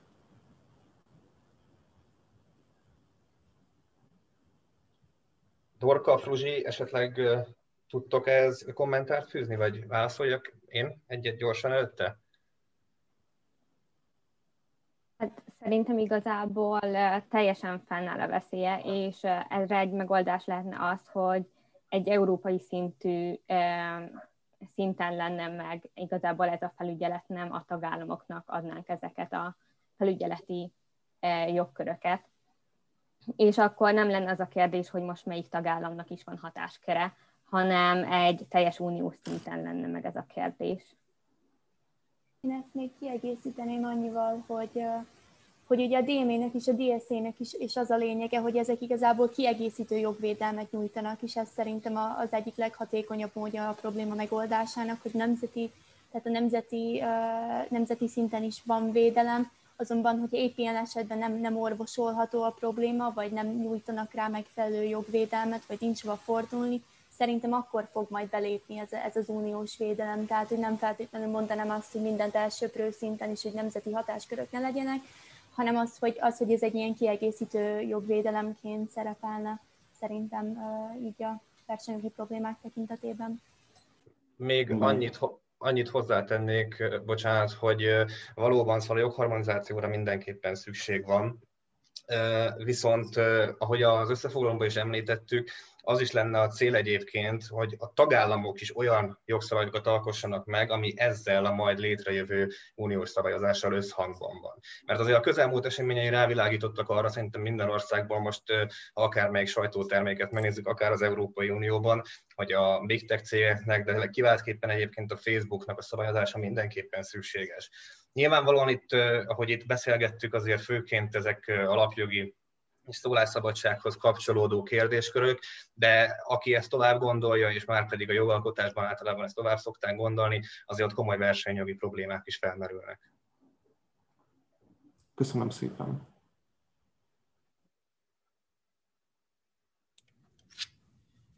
Én is köszönöm az előadást.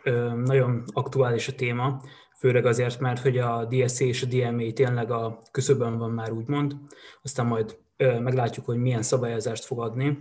Én, amit hiányoltam az előadásból, versenyjogi szempontból, az az volt, illetve annak a kérdése, hogy hol van a szabad gazdasági versenynek a határa, és hol van az, hogy én már azt mondom egy vállalkozásnak, hogy akkor te most már nem nőhetsz tovább, akkor ö, akár nem is versenytársak felvásárlása útján, de túl nagyra nőttél, és mondjuk, uh, hogy a US Congressnek a gyakorlatára is volt utalva, hogy adott esetben feldarabolom azt a vállalkozást, illetve versenyjogilag és alapjogilag kapcsolódva, hol van az, hogy én azt mondom egy ö, gazdasági szereplőnek, aki ad egy szolgáltatást, hogy hogy te nem szabhatod meg azt, hogy, hogy a szabályzatod, a szolgáltatásodnak a szabályzata az hogy működik, hanem, hanem beleszólok abba, hogy mit posztolhatnak, illetve mit nem.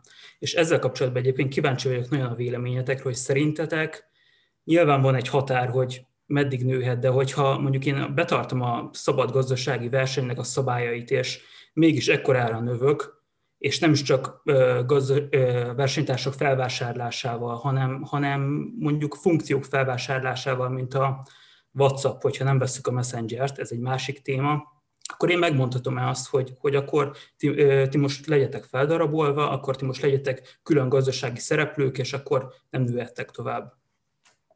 Ha megengeditek, én gyors egy rövid választ adnék, és aztán nyilván átadom nektek a szót, mert úgy érzem, ez mindenkinek a területéhez kapcsolódik.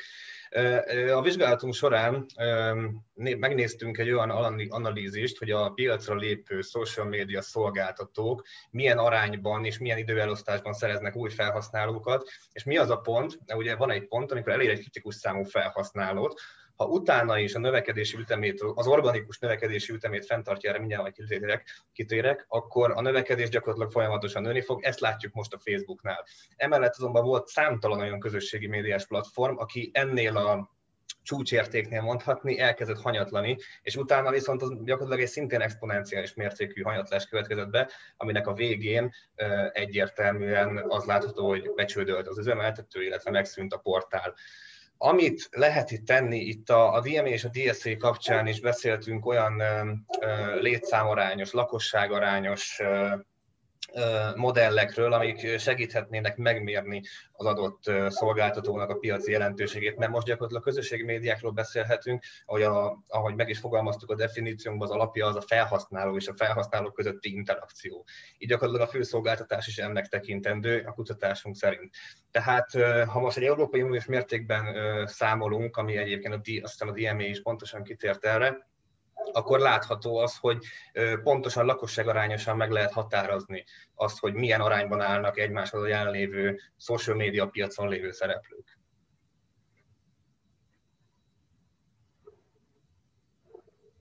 És szerint, szerinted, hogyha már, vagy bárki szóljon bele, akinek ezzel kapcsolatban véleménye van, hogy egy gazdasági szereplő megmondhatja azt, hogy egy idő, vagy az állam beleszólhat-e egy szolgáltatásba, hogy, hogy egy adott tartalmat ne szedhessen le, vagy, vagy meg kell, ne, nem szabad meghúzni egy ilyen határt? Hát ez már jelentősen a szó... Oh, bocsánat, a cicám megjelent a szólásszabadság, szólásszabadsági és alapjogi kérdésekbe ütköznek, de adott esetben, amikor versenyjogilag indokolt lehet ez a beleszólás, mivel ha azt vesszük, mindenképpen jelen van a, a, a szolgáltató az adott tagállam vagy államnak a területén. Szóval ennek tükrében mondhatni, van joga arra, hogy beleszóljon, azonban az, hogy ezt hogy tudja kikényszeríteni, szerintünk az a fontosabb kérdés.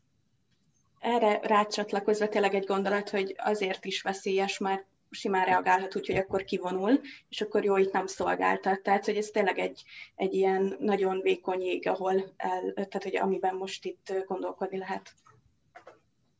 Én is csatlakozom ide, kicsit más szempontból. Ugye az a kérdés, hogy, hogy az állam beleszólhat-e a, a tartalomba.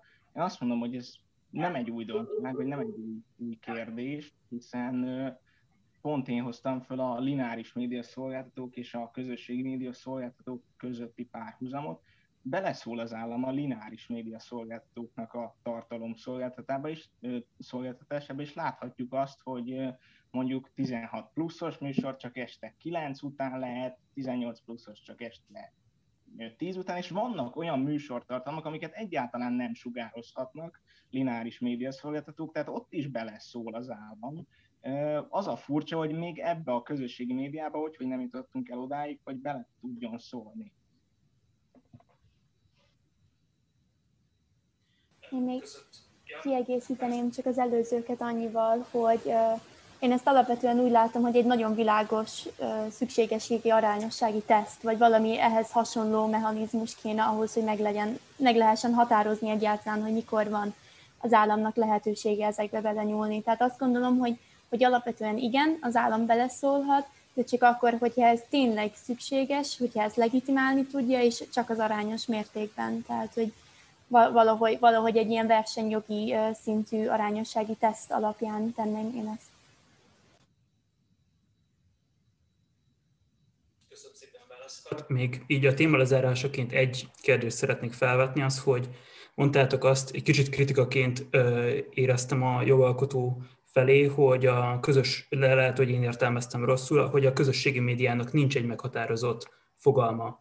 Szerintetek érdemes meghatározni egy fogalmat, vagy hagyjuk meg azt pontosan a piaci belépési lehetőséghez azt az innovációt, hogy minden különfélébb közösségi média platformokat hozzunk létre, és ezáltal legyen egyáltalán lehetőségünk versenyezni a versenytársakkal, mert hogyha nincsen innovatív elem, akkor pedig nincsen verseny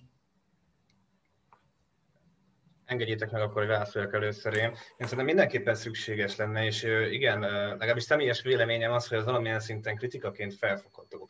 is gondoljunk bele, hogy a, a legtöbb tartalomszolgáltató most jelenleg a piacon, a digitális piacon, most az videójáték, film, zene, akármi egy nagyon-nagyon körülhatárolt klasszikus jellegű tartalmat szolgáltat. Tehát mindig, ha most a Spotify-ra gondolunk, tudjuk, hogy a zenét fogunk találni, és azt tudjuk, hogy adott esetben régen megvettük CD-n, annak van egy szabályozása. Na már most a közösségi médiáknak a, a szolgáltatása az tulajdonképpen a felhasználó és a felhasználó közötti interakció. Mert miért lépünk be egyébként egy ilyen felületre? Azért, hogy a barátunkkal kapcsolatot tartsunk, családtagjainkkal kapcsolatot tartsunk. Tehát ez egy olyan merőben újfajta szolgáltatás, amit az Amerikai Egyesült Államok szabályozása talán tökéleteset példázott, hogy teljesen szólásszabadságra helyezte a hangsúlyt, azonban itt azt kéne megvizsgálni, és azt kéne definiálni, hogy itt pontosan mit nyújt a szolgáltató, és, és ennek viszont nagyon komoly, nem biztos, hogy csak versenyjogi, hanem egyéb jogterületekre kiveszített hatása is lehetnek.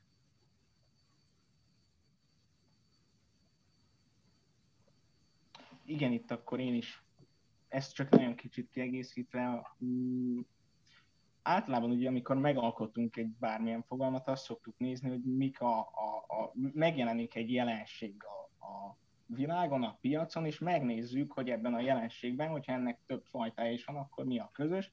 Itt is Sanyi nagyon jól elmondta, hogy a, a felhasználók közötti interakció gyakorlatilag a közösségi médiának az alapja. Szerintem ez alapján egy fogalmat megalkotni generál klauzulaszerűen jó lenne, és nem is zárnák ki a piacra való belépést, hiszen alapvetően ez elég rugalmas ahhoz, hogy, hogy bármilyen újfajta közösség média szolgáltató be tudjon lépni, nem zárnák ki a lehetőségét ennek.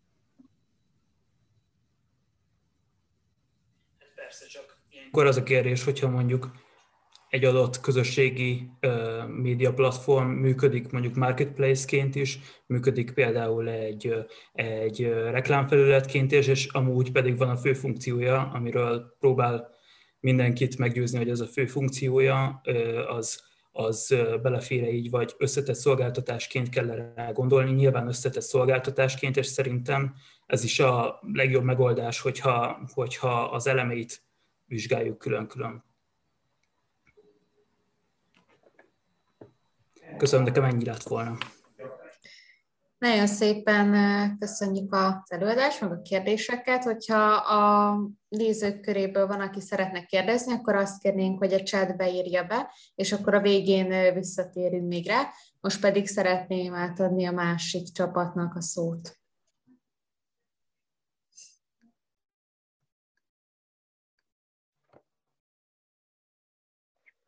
Látható már a képernyőn?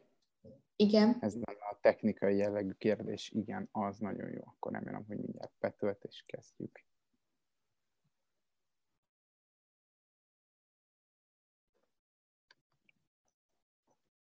Jó.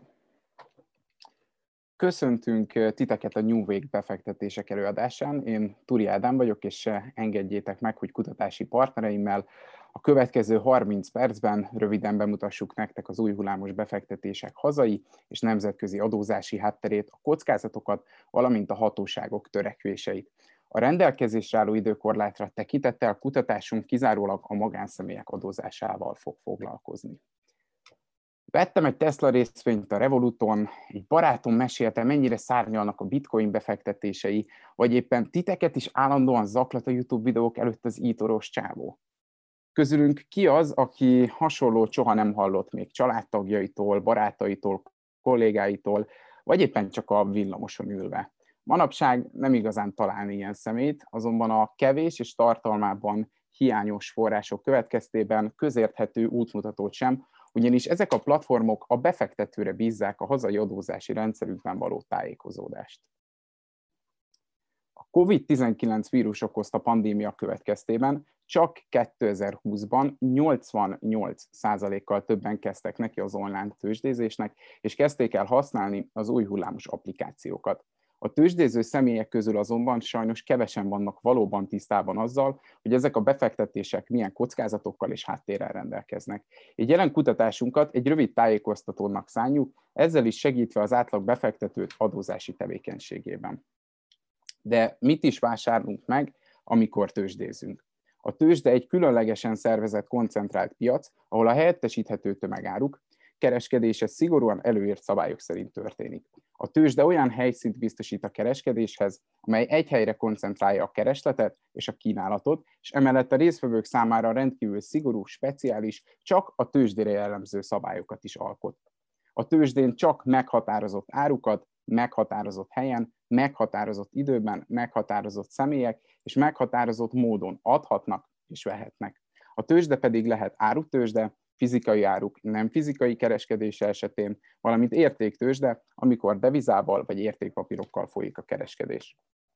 Itt látható, hogy melyek ennek az új hullámos befektetéseknek az élovasai, a Revolut, az eToro, a Binance Futures és a Coinbase. Hogyan nyithatunk számlát, és mennyire bonyolult a kereskedés ezen formája? Ezek a platformok az elmúlt évtizedben az úttörői voltak a digitális technológiák fejlődésének, ezáltal pedig az általuk kínált szolgáltatások globális elterjesztésének. A számla nyitása legtöbb esetben egy egyszerű online regisztráció után, természetesen adataink széleskörű megadásával, de néhány perc alatt egy egyszerű telefonról lehetséges. A számlanyitás által pedig a kifejlesztett applikációk, mint például a Revolut, folyamatosan törekednek arra, hogy a lehető leginkább felhasználó barát felületeken kínálják az érdeklődőknek a tőzsdei árukat, ezáltal a használatuk egyszerűbb és átláthatóbb, vonzóbb lehetőség bárki számára. Mivel minden embernek kötelessége adózni az ezeken a platformokon megszerzett jövedelmeik után is, amelyel a hiányos információk birtokában kevesen lehetnek teljesen tisztában, ezért átadom a szót Toplenszki Zalánnak és Kovács Zsófiának, akik a New Wave befektetések adózási formáit tekintik át, valamint ajánlásokat is tesznek ezen befektetések adózására. Köszönöm szépen a szót! Ahogy Ádám korábban említette, ezenken az online trading applikációkon keresztül számos áruval, értékpapírral kereskedhetünk, és ez az személyi jövedelemadó bevallás során is azt jelenti, hogy ezen tevékenységeket különböző kategóriákba sorolhatjuk. Beszélhetünk egy részről egyéb jövedelmekről, sorolhatjuk őket tőkejövedelmekbe, és a tőkejövedelmeken belül is négy különböző kategóriába, az ellenőrző tőkepiaci illetve az árfolyamnyereségből, az osztalékból és a tartós befektetési számlából származó jövedelmekbe. Első lépésként vizsgáljuk meg, vessük össze a két lehető, az első két lehetőséget, az etüt és az árfolyam nyereséget. Közös pont a kettő között, hogy 15%-os személyi jövedelmadót kell megfizetni. A különbség a kettő közt, hogy etűnél az MNB felügyeletet gyakorol, még árfolyam nyereség esetén ez nincs meg. További különbség, hogy etűnél nincs szociális hozzájárulási adófizetési kötelezettség, még árfolyam nyeresség esetén van, amely még plusz 15,5%-os adótehert jelent számunkra. Az etűdia válaszol, hogy a veszteségeink elszámolhatóak, míg árfolyam nyereségnél ez a lehetőség számunkra nem áll fent. Mit is jelent ez? Hogyha egy tippet adhatok a kedves hallgatóságnak, akkor azt mondanám, hogy ha az adott évben nem is keletkezett bevételünk, csak veszteségünk ellenőrzött tőkepiaci ügyletből, azt is tüntessük fel az adóbevallásunkban, hiszen a korábbi évek veszteségeit a következő évben el tudjuk majd számolni, ezáltal csökkenthetjük az adó alapját, így az a megfizetett adó mértékét is. Közös pont még a kettő között, hogy B-típusú számítást alkalmazunk, ahol az adó alaphoz, hogy megkapjuk, a bevételből levonhatjuk a költségeinket, ilyen lehet például egy havidíj vagy regisztrációs díj. Ha a kettőt összevetjük, fontos itt megemlíteni és szintén egy tanácsot adni, hogyha nem vagyunk biztosak benne, hogy egy adott befektetés az etűnek vagy árfolyam nyereségnek számít, akkor mindenképpen járjunk utána például az MNB-nek a kereső felületén, hiszen láthatjuk, nem kevés pénzünk múlik azon, hogy az adott befektetés éppen minő, minősül. A külföldről származó jövedelmünk nem csak etűből vagy árfolyammerességből, hanem osztalékból is származhat, így vizsgáljuk meg ezt az esetőséget is. Itt szintén 15%-os esziát kell fizetnünk, szocó fizetés viszont akkor merül fel, hogyha az osztalékot fizető társaság ott azt nem az európai gazdasági térség tőzsdén jegyezték, a kardinális kérdés az osztalék esetén viszont a forrásadó. Itt két esetet különböztethetünk meg. Az egyik az, hogyha a 15%-os magyar szabályozáshoz képest az adott, az adott állam mondjuk kevesebben határozza meg a forrásadó mértékét, ilyen Görögország, ahol ez 5%. Ebben az esetben az 5%-ot Görögországban kell megfizetnünk, a különbözetet, ami itt esetünkben 10% pedig Magyarországon kell megállapítanunk, bevallanunk és megfizetnünk. De mi a helyzet, hogyha nem kevesebb, hanem több a forrásadó mértéken, ilyen lehet Németország esete, ahol több mint 26 százalék. Ebben az esetben a kettős adóztatás tárgyában hozott egyezményeket kellene a cégeknek figyelembe venniük, de gyakran egyből levonják a forrásadót, és ez egy osztalék befektető számára jelentős veszteséget eredményez. Az osztalékot ez ebben a tekintetben pedig valamennyi állam tekintetében meg kell vizsgálnunk, hogy az kevesebb vagy több, és ha úgy találjuk, hogy több, akkor egy speciális eljárásban egyébként visszaigényelhetjük a többletként levont adó mértékét, viszont itt azt tanácsolom, hogy mérlegeljünk. Mert lehet, hogy ezen eljárás többe fog nekünk kerülni, mint a többletként levont adónak a mértéke. Beszéltünk itt 5%-ról, 15-ről, 26-ról, de csökkenthető vajon az adómérték akár 0%-ra is? Erre a válasz a tartós befektetési számla. Ebben az esetben, hogyha hosszú távon gondolkodunk, egy rendkívül jó megoldás, hiszen a negyedik évben már kedvezményesen, a hatodik évben pedig már adómentesen vehetjük fel a befektetésünket, és további jó hír, hogy még szociófizetési kötelezettség sem terhel bennünket. Beszéltünk a tőkejövedelmekről így röviden, a szabályozásokról, de hogyan fizessük meg az ebből származó jövedelmünket? Itt az SZIA kimondja, hogy akár euróban, dollárban, jenben, mindegy milyen idegen devizában kereskedtünk, azt forintosítanunk kell, főszabály szerint az MNB középárfolyamán. De megenged számunkra egy olyan lehetőséget is az SZIA, hogy a bevétel megszerzését megelőző hónap 15. napján érvényes MNB devizárfolyamot alkalmazzuk.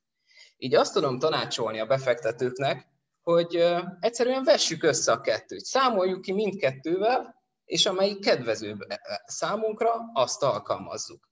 De hogyha nekünk a gyorsaság, az egyszerűség a cél, akkor mindenképpen inkább a megelőző hónap 15. napján a, a, a meghatározott devize árfolyamot alkalmazzuk, hiszen ez sokkal egyszerűbb, mintha minden napra megnéznénk, hogy mennyi volt az akkor aktuális árfolyam. Beszéltünk tőkejövedelmekről is, hogy hogyan fizessük meg az adót, de mi a helyzet a manapság annyira divatos, felkapott kriptovaluták kérdésével? Zsófi, kérlek, fejtsd ki nekünk ezt a részt. Köszönöm, Zalán. A kriptovaluták adózásával kapcsolatban nagyon komoly problémákba ütközünk. Az első ilyen, hogy decentralizáltak ezek a kriptovaluták, így annak a nehézségével nézünk szembe, hogy nem igazán tudjuk ezeket besorolni abba az adózási rendszerbe, amely a hagyományos pénznemekre lett kialakítva. Másik probléma, hogy jelenleg még nincs egységes globális szabályozás, erre legfeljebb csak törekvések vannak, de egyelőre az a meghatározó, hogy minden ország maga dönt arról, hogy hogyan adóztatja a kriptovalutákból származó jövedelmeket. Holott az olyan kereskedő platformok, mint az eToro vagy a Revolut a világ valamennyi országában jelen vannak, és a felhasználók azonos feltételekkel kereshet, kereskedhetnek. Jelenleg a magyar jogrendszerben nincsen tételes szabály a kriptovaluták jogi megítélése kapcsán. Egy a biztos, hogy ezeket a kriptovalutákat nem tekintik hagyományos értelemben vett pénznek. Érdemes megemlíteni, hogy kétféle módon tehetünk szert jövedelemre a kriptovalutáinkból. Az első eset, hogyha kereskedünk ezekkel, tehát eladunk, veszük és váltjuk őket, amelyből nyereséget érünk el. Kutatásunk erre az esetre koncentrál. Másik út, hogyha bányásszuk ezeket a decentralizált valutákat, ezt adózási szempontból úgy kell tekinteni, mint az önállóan végzett tevékenységet. Ugye mivel mi a magánszemély befektetőkre koncentráltunk elsősorban a kutatásunkkal, érdemes kitenni arra, hogy ők jogosan teszik fel nagyon sokszor a kérdést, hogyha mondjuk vettek bitcoint, és ezt drágábban eladták később, akkor ugye árfolyam nyereségre tettek szert. Sajnos nem. Ugyanis a NAV hivatalos álláspontja szerint a kriptovaluták nem tekinthetőek értékpapírnak, ezért az árfolyam nyereségre vonatkozó adózási szabályok nem alkalmazhatóak a magánszemély esetén, ahol ugye, ahogy már Zalán is említette, 15% SZIA-t és felső határa 15,5% szocót kellene megfizetni. Az ennél még kedvezőbb út, az ellenőrzött tőkepiaci ügyletek adózási szabályai sem alkalmazhatóak a kriptovalutáknál, ahol pedig csak 15% SZIA-t kellene fizetnünk. A magyar, a magyar adóhatóság arra az álláspontra helyezkedett, hogy a kriptovalutákat mind követelésként kell felfognunk, tehát hogy például, hogyha valakinek bitcoinja van, akkor ő egy fizetési ígérettel rendelkezik. És kimondták azt, hogy a kriptovaluták kereskedéséből származó jövedelmet adózási szempontból az egyéb jövedelmeknek a kategóriájába kell sorolnunk. Fizetni kell 15% SZIA-t és felső korlát nélkül 15,5% szocót. Ezt ilyenkor a jövedelem 87%-ára kell vetítenünk, tehát a végleges adóter közel 30%-ra, pontosabban 26,5%-ra jön ki, tehát a kriptopénzzel befektetéseknek az adókezelése kifejezetten hátrányosnak mondható a magánszemélyek szempontjából. De mikor is kell adóznunk? Adózni akkor kell, hogyha fiat pénzre váltjuk a kriptovalutát. Tehát valamelyik országnak a törvényes fizetőeszközére, legyen ez mondjuk forint, euró vagy éppen dollár. Például mondjuk felveszünk pénzt egy ATM-ből, vagy terméket, árut vásárolunk belőle. Nagyon fontos megemlíteni, hogy ez a vásárlás digitálisan is történhet, tehát nem szükséges az, hogy mi fizikai formában lássuk a pénzünket, de amint már a decentralizált valutát hagyományos formára cseréljük, az adóköteles lesz. Adóznia a magánszemélyeknek a, a keletkezett nyereségük után kell. Ez lesz a szerzéskori érték és az értékesítéskori érték közötti különbség. Ha felvetünk egy olyan egyszerű példát, mint hogy valaki mondjuk 1 millió forintért vásárolt kriptovalutát, és ezen szerencsésen 3 millió forint értékben tudott túladni, akkor neki 2 millió forintos nyeresége, és ezen, ezután kell adóznia. De felmerül az a kérdés is, hogy mi történik akkor, hogyha valaki fiat pénzre váltja a kriptovalutáját, de a beváltás napján az árfolyam alacsonyabb volt, mint a vásárlás időpontjában, tehát vesztesége keletkezett az ügyletből. Már említettük azt, hogy ha nyereséggel keletkezik, akkor nem különösebben szerencsések az adózási szabályok. De ezektől nem kell félnünk, hogyha veszteségünk keletkezik, vagy egyáll, mert ebben az esetben nem kell adóznunk.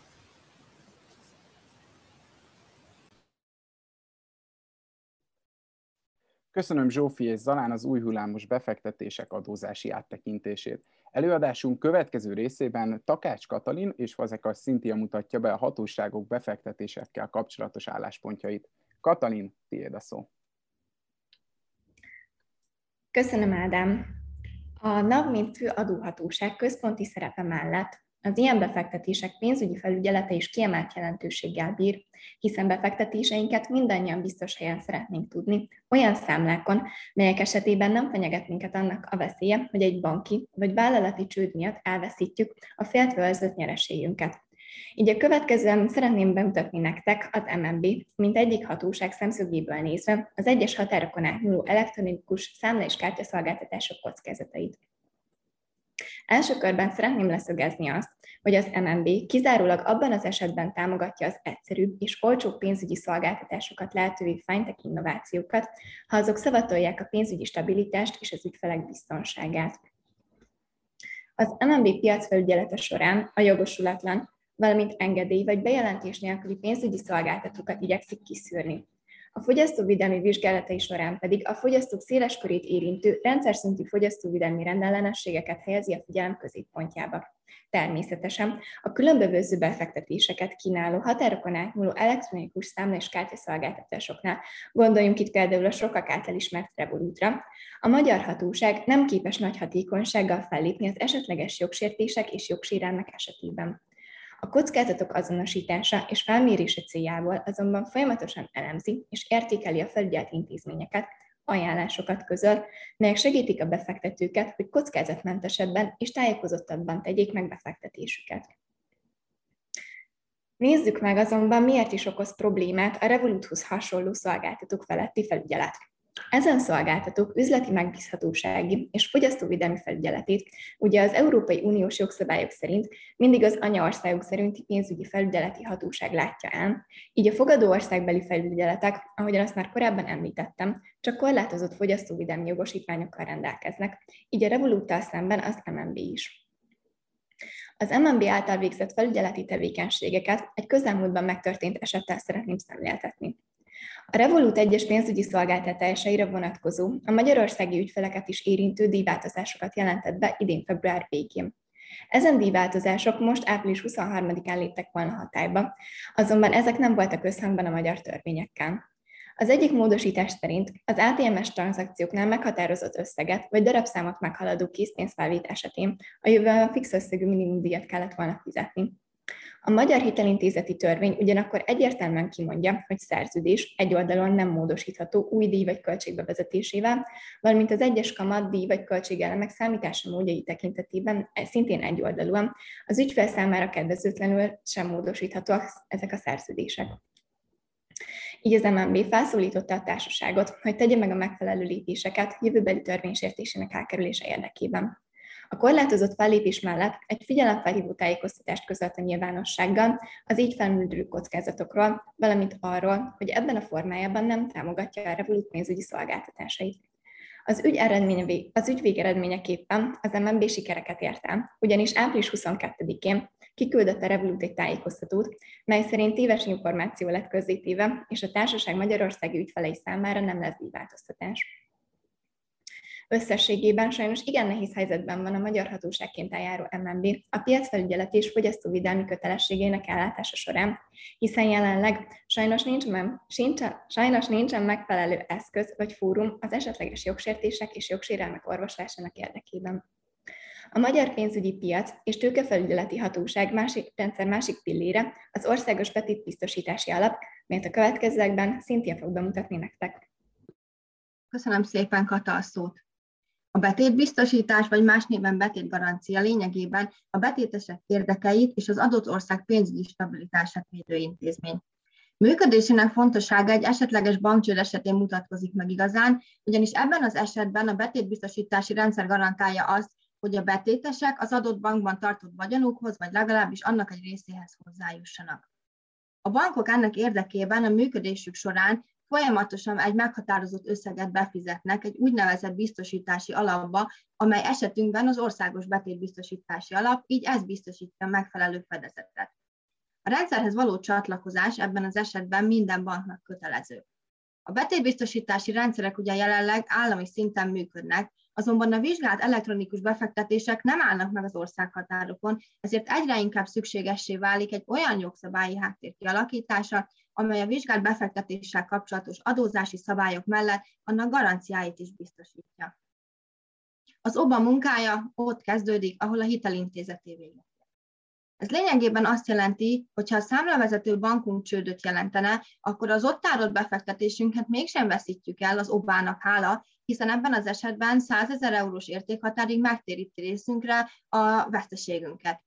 A kifizetés az OBA részéről automatikusan történik, tehát az ügyfél kérelme nélkül indul meg, az úgynevezett káresemény bekövetkezésétől számított 15 napon belül. Ezeket a kifizetéseket egyébként az OBA nekünk forintban fogja teljesíteni. Az OBA mellett ugye még szóba jöhet a befektetővédelmi alap, amely szintén a befektetésekből eredő kockázatok kezelését célozza. Azonban amíg az obához akkor fordulhatunk, amikor a hitelintézetünk csődöt mond, a BEVA a különböző befektetési szolgáltatóknál elhelyezett értékpapírok tekintetében nyújt garanciát, az obával ellentétben viszont itt az ügyfél kérelmére. A BEVA kártalanítására azok a befektetők számíthatnak, akik a BEVA tagjával érvényes szerződést kötöttek, és a befektetési szolgáltatónál nevükön nyilvántartott vagyont a számukra nem tudja kiadni. Itt tehát minden esetben fontos azt megvizsgálni, hogy az adott pénzügyi szolgáltató bevatagnak számít-e, ugyanis vannak olyan esetek, amikor a bevához történő csatlakozás nem kötelező, Továbbá fontos azzal is tisztában lenni, hogy a BEVA nem minden esetben biztosít garanciát a befektetéseinkre, így például akkor sem, hogyha a követelésünk bankbetéten alapul, vagy hogyha annak alapja a befektetés értékvesztése. A korábban elmondottak fényében ezért jelent problémát, hogy sem az említett OBA, sem pedig a BEVA nem vállal garanciát az online külföldi befektetések esetében, így a védelmükre valójában nem számíthatunk. Ahogy ö, ö, Kata is elmondta, hogy az anyaország betétbiztosítási rendszere lesz az, ami védelmet nyújt számunkra, amely a Revolut esetében az angol vagy a litván betétbiztosítási rendszer, természetesen az uniós szabályozásnak megfelelően 100 ezer eurós. Na de mit tehetünk mégis? Szerződéses jogvita esetén fordulhatunk a társasághoz, de amennyiben ez az út hat hónapon belül nem vezet eredményre, akkor az adott állam szerinti vitarendezési fórum az, amelyik segítséget nyújthat számunkra. Mindezek mellett igénybe vehetjük az Európai Unió vitarendezési fórumának, a FINET-nek az eljárását, amelyet hazánkban a pénzügyi békéltető testület koordinál. Továbbá elképzelhető, hogy a jövőben lesz még egy lehetőség a felmerülő probléma orvoslására, ugyanis az Európai Unió célul tűzte ki az Európai Betétbiztosítási Rendszer létrehozását, amely kapcsán jelenleg is folynak a tárgyalások. Amennyiben ez megvalósulna, a tagállamok, a betétbiztosítók az általuk létrehozott alapot egy úgynevezett közös alapba vezetnék át, amelyből finanszírozható lenne az Európai Unió betéteseinek kártalanítása, így az egyes online befektetések esetében is az akár meg, megoldást tudna. A szóban forgó nyugvé befektetések kapcsán tehát megállapítható az, hogy a hazai intézményrendszer nem biztosít garanciát egy esetleges negatív kimenetelű befektetés. Ez az oka annak is, hogy az MNB alapvetően nem támogatja ezeket a jellegű befektetéseket. Jelenleg ugye a befektetés helye szerinti betétbiztosítási rendszer az, amelyhez fordulhatunk egy esetleges jogvita esetén, Azonban mindenképpen fontos lenne egy mi hamarabbi jogszabályi háttér megteremtése, amely kapcsán a legcélszerűbb a befektetések határon átnyúló jellege miatt egy olyan nemzetközi szintű szabályozás kialakítása lenne, amely a belső jogrendszerekkel is harmonizál. Így átadom a szót Handleri Anna és Héviz Jenikő kolléganőimnek, hogy a nyúlvé befektetések hazai áttekintését követően tegyünk egy kis nemzetközi tekintést. Köszönjük szépen! Ahogy láthattuk, a kriptovaluták adózását körülvevő homály és szabályozatlanság miatt indokolt egy világos és egységes adózási koncepció kialakítása, ám nem csak tagállami, hanem nemzetközi és uniós szinten egyaránt. A tagállamok szabályozásának sokszínűsége miatt jelenleg ilyenre még nem került sor, de különböző javaslatok már születtek. Ilyen javaslat elkészítésére tett lépést a Gazdasági Együttműködés és Fejlesztési Szervezet, azaz az OECD is, az OECD hangsúlyozza annak szükségességét, hogy egyértelmű útmutatást és jogszabályi keretet biztosítsanak a kriptovaluta eszközök és a virtuális pénznemek adóztatásához. Az általunk vizsgált tanulmány 2018 és 2020 közötti adatok alapján készült, tekintettel 50 ország gyakorlatára. Jelen nemzetközi kitekintéssel az volt a célunk, hogy az OECD-nek ezt az angol nyelvű tanulmányának a fontosabb szegmenseit bemutassuk, különös tekintettel a kriptovaluták adójogi megítélésére és az adózási kihívásokra. Ahogy már korábban Zalántól és Zsófitól is hallhattuk, Magyarország is, ahogy a többi állam is a virtuális valutákat már egy meglévő adójogi kategóriába sorolja. Csupán kevés állam tekint a kriptovalutákra, mint egyfajta pénznemre adóztatás szempontjából.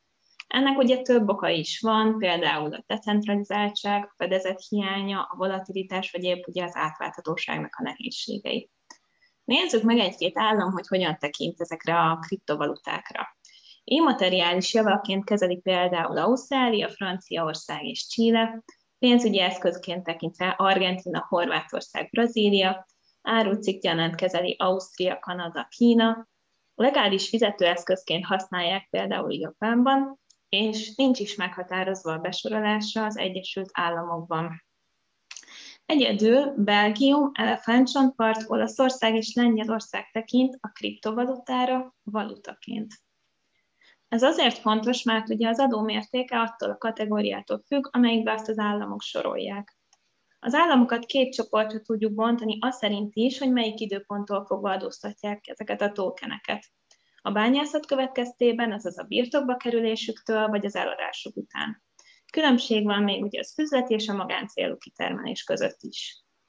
Hogy egy-két érdekességet megemlítsek, például Finnország, Ausztrália, Ausztria és Észtország esetében a bányászat bevételéből levonható az az energia, áram, amelyet ezek a bányászáshoz szükséges eszközök használnak fel. Norvégiában ugye a kitermelés idején kapott kriptovaluta piaci értéken adóztatható. A jövedelmet sok országban tőkenyerességként adóztatják, ami csökkentett adókulcshoz és különböző mentességekhez vezet. Más szabályok vonatkoznak a tókenek adásvételére, mint a kitermelésükre. A kitermelésnél fontos kérdés, hogy egyéni vagy üzletszerű, egyszerű vagy rendszeres bányászatról beszélünk.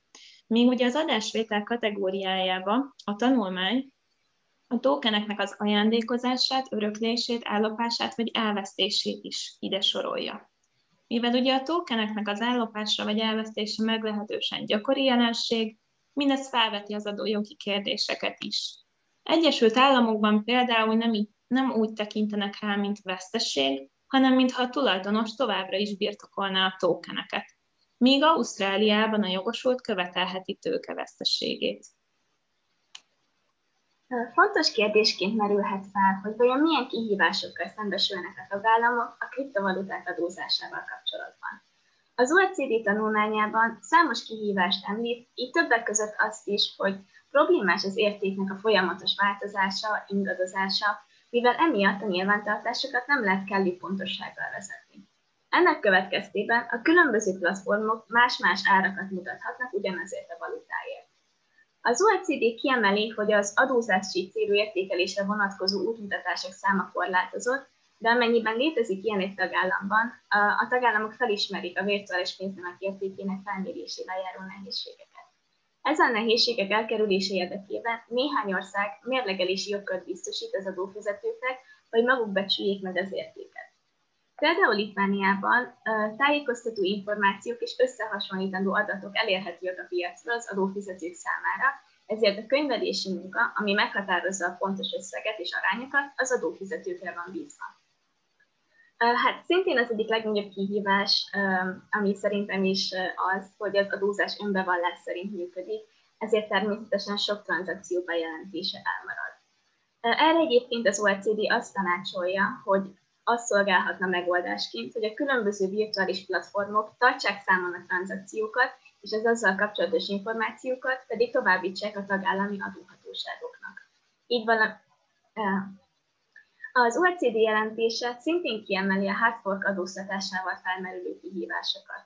A fork egy létező szoftver megváltoztatását jelenti, hard forkról pedig akkor beszélünk, amikor egy olyan változás történt, ami alapjaiban változtat meg bizonyos dolgokat a hálózatban, így aki nem frissít, az folytatja a régi láncot, aki pedig frissít, az új láncon fog futni. Három különböző adózási módot említenek a hardforkok esetében. A leggyakoribbat az Egyesült Királyságban is alkalmazzák, itt átvételkor nincs adóköteles esemény, de az elidegenítésből származó tőkenyereség alatt kell ezt megadóztatni. Az USA-ban maga a hard fork egy adóköteles esemény lesz, tehát itt ez új töken beérkezésétől adóköteles jövedelemként kezelik azt. Ausztráliában pedig különböző opciók vannak arra tekintettel, hogy a virtuális pénzt használják a beruházásnál vagy a kereskedelemben. Jogosan merülhet fel bennünk, hogy mi a helyzet az Európai Unióval. Természetesen itt sem tudunk egy egységes szabályról beszélni, de itt szerintem mindenképp ki kell emelni az Európai Unió bíróságának Scott Verkekonta David Hedquist ügyben hozott ítéletét, mert ez azért sorsfordító volt a, a kriptovaluták és a bitcoin helyzetével kapcsolatban. Itt arra kérték a bíróságot, hogy állapítsa meg, hogy a hagyományos devizák virtuális devizára való át- és visszaváltását képező ügyleteket terheli-e a hozzáértékadó. A bíróság arra a következtetésre jutott, hogy a bitcoin vásárlásához és eladásához nem kell áfát fizetni. Ez persze nem azt jelenti, hogy minden más adótól mentes lenne, ugye személyi jövedelemadót a legtöbb országban kell utána fizetni, ahogy láthattuk Magyarországon is. Továbbá megállapította, hogy a bitcoin fizetőeszköznek kell tekinteni adózási szempontból, nem pedig tulajdonnak. Tehát itt valójában egy virtuális devizának minősítette. Ennek értelmében az általános szabályokat kell alkalmazni minden tranzakció típusra, illetve a tranzakció során felmerülő nyereséget is az általános devizákra vonatkozó szabályok szerint kell nyilvántartani, és az adózás is ez szerint fog alakulni. Hol lehet tehát megúszni az adózást? Merült fel a kérdés bennünk. Ahogy ezt a kollégáinktól is hallottuk, Magyarországon nagyon kedvezőtlen a kriptovalutának az adóztatása, viszont ez nem minden tagállamban van így. Vannak olyan országok, ahol magáncélú tevékenység esetén nem adóztatják meg. Ilyen például Svájc, Grenada, Olaszország, Hollandia és Portugália is. Azt viszont ki kell emelnünk, hogy ha egy külföldi országban adómentes a tőkenyereség, akkor az csak a saját adózóikra és az onnan származó jövedelmek forrásadóztatására vonatkozik. Tehát, ha egy magyar magánszemély adózó ér el ilyen helyszínen tőkenyerességet, akkor ez azt jelenti, hogy a forrásországban nem kell adóznia, de ettől még Magyarországon adóznia kell a jövedelme után, méghozzá ugye egyéb jövedelemként. Tehát összesítve az adózást sajnos ilyen módon nem tudjuk megúszni.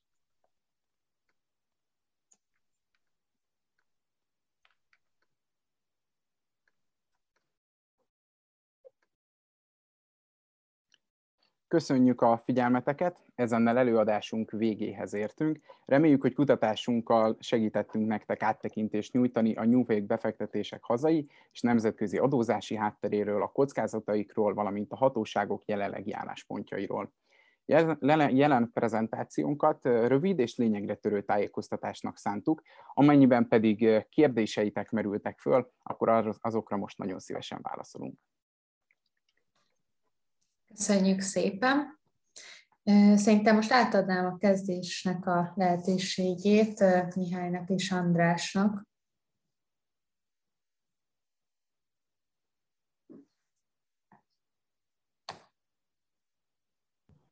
Um, András, esetleg szeretnél kezdeni te? Köszönöm. Köszönöm szépen az előadást. Nagyon egyrészt aktuális már csak azért is, mert hogy, hogy májusban kell ugye leadni az SZIA bevallást. Másrészt pedig azért, mert tényleg elég sok kérdést vált ki, főleg a bitcoin, illetve az egyéb kriptovalutáknak a megítélése.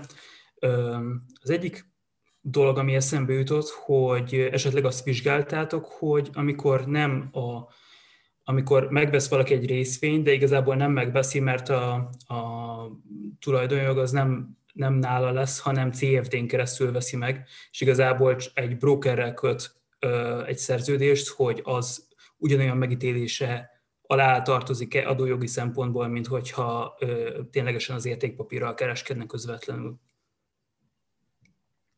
Köszönjük szépen a kérdést. A CFD-re egyébként a mi kutatásunk az nem terjed ki, tehát hogy mi elsősorban ezeket a, a kriptovalutákat vizsgáltuk, illetve az árfolyamnyereségből és az etűből származó jövedelmeket, de külön a CFD-t azt nem vizsgáltuk. Köszönöm. És igazából még egy kérdésem lenne, az az, hogy Magyarországon van olyan hatályos jogszabály vagy gyakorlat, ami arra ráhúzható, amikor én egyik kriptovalutából közvetlenül egy másik kriptovalutát veszek.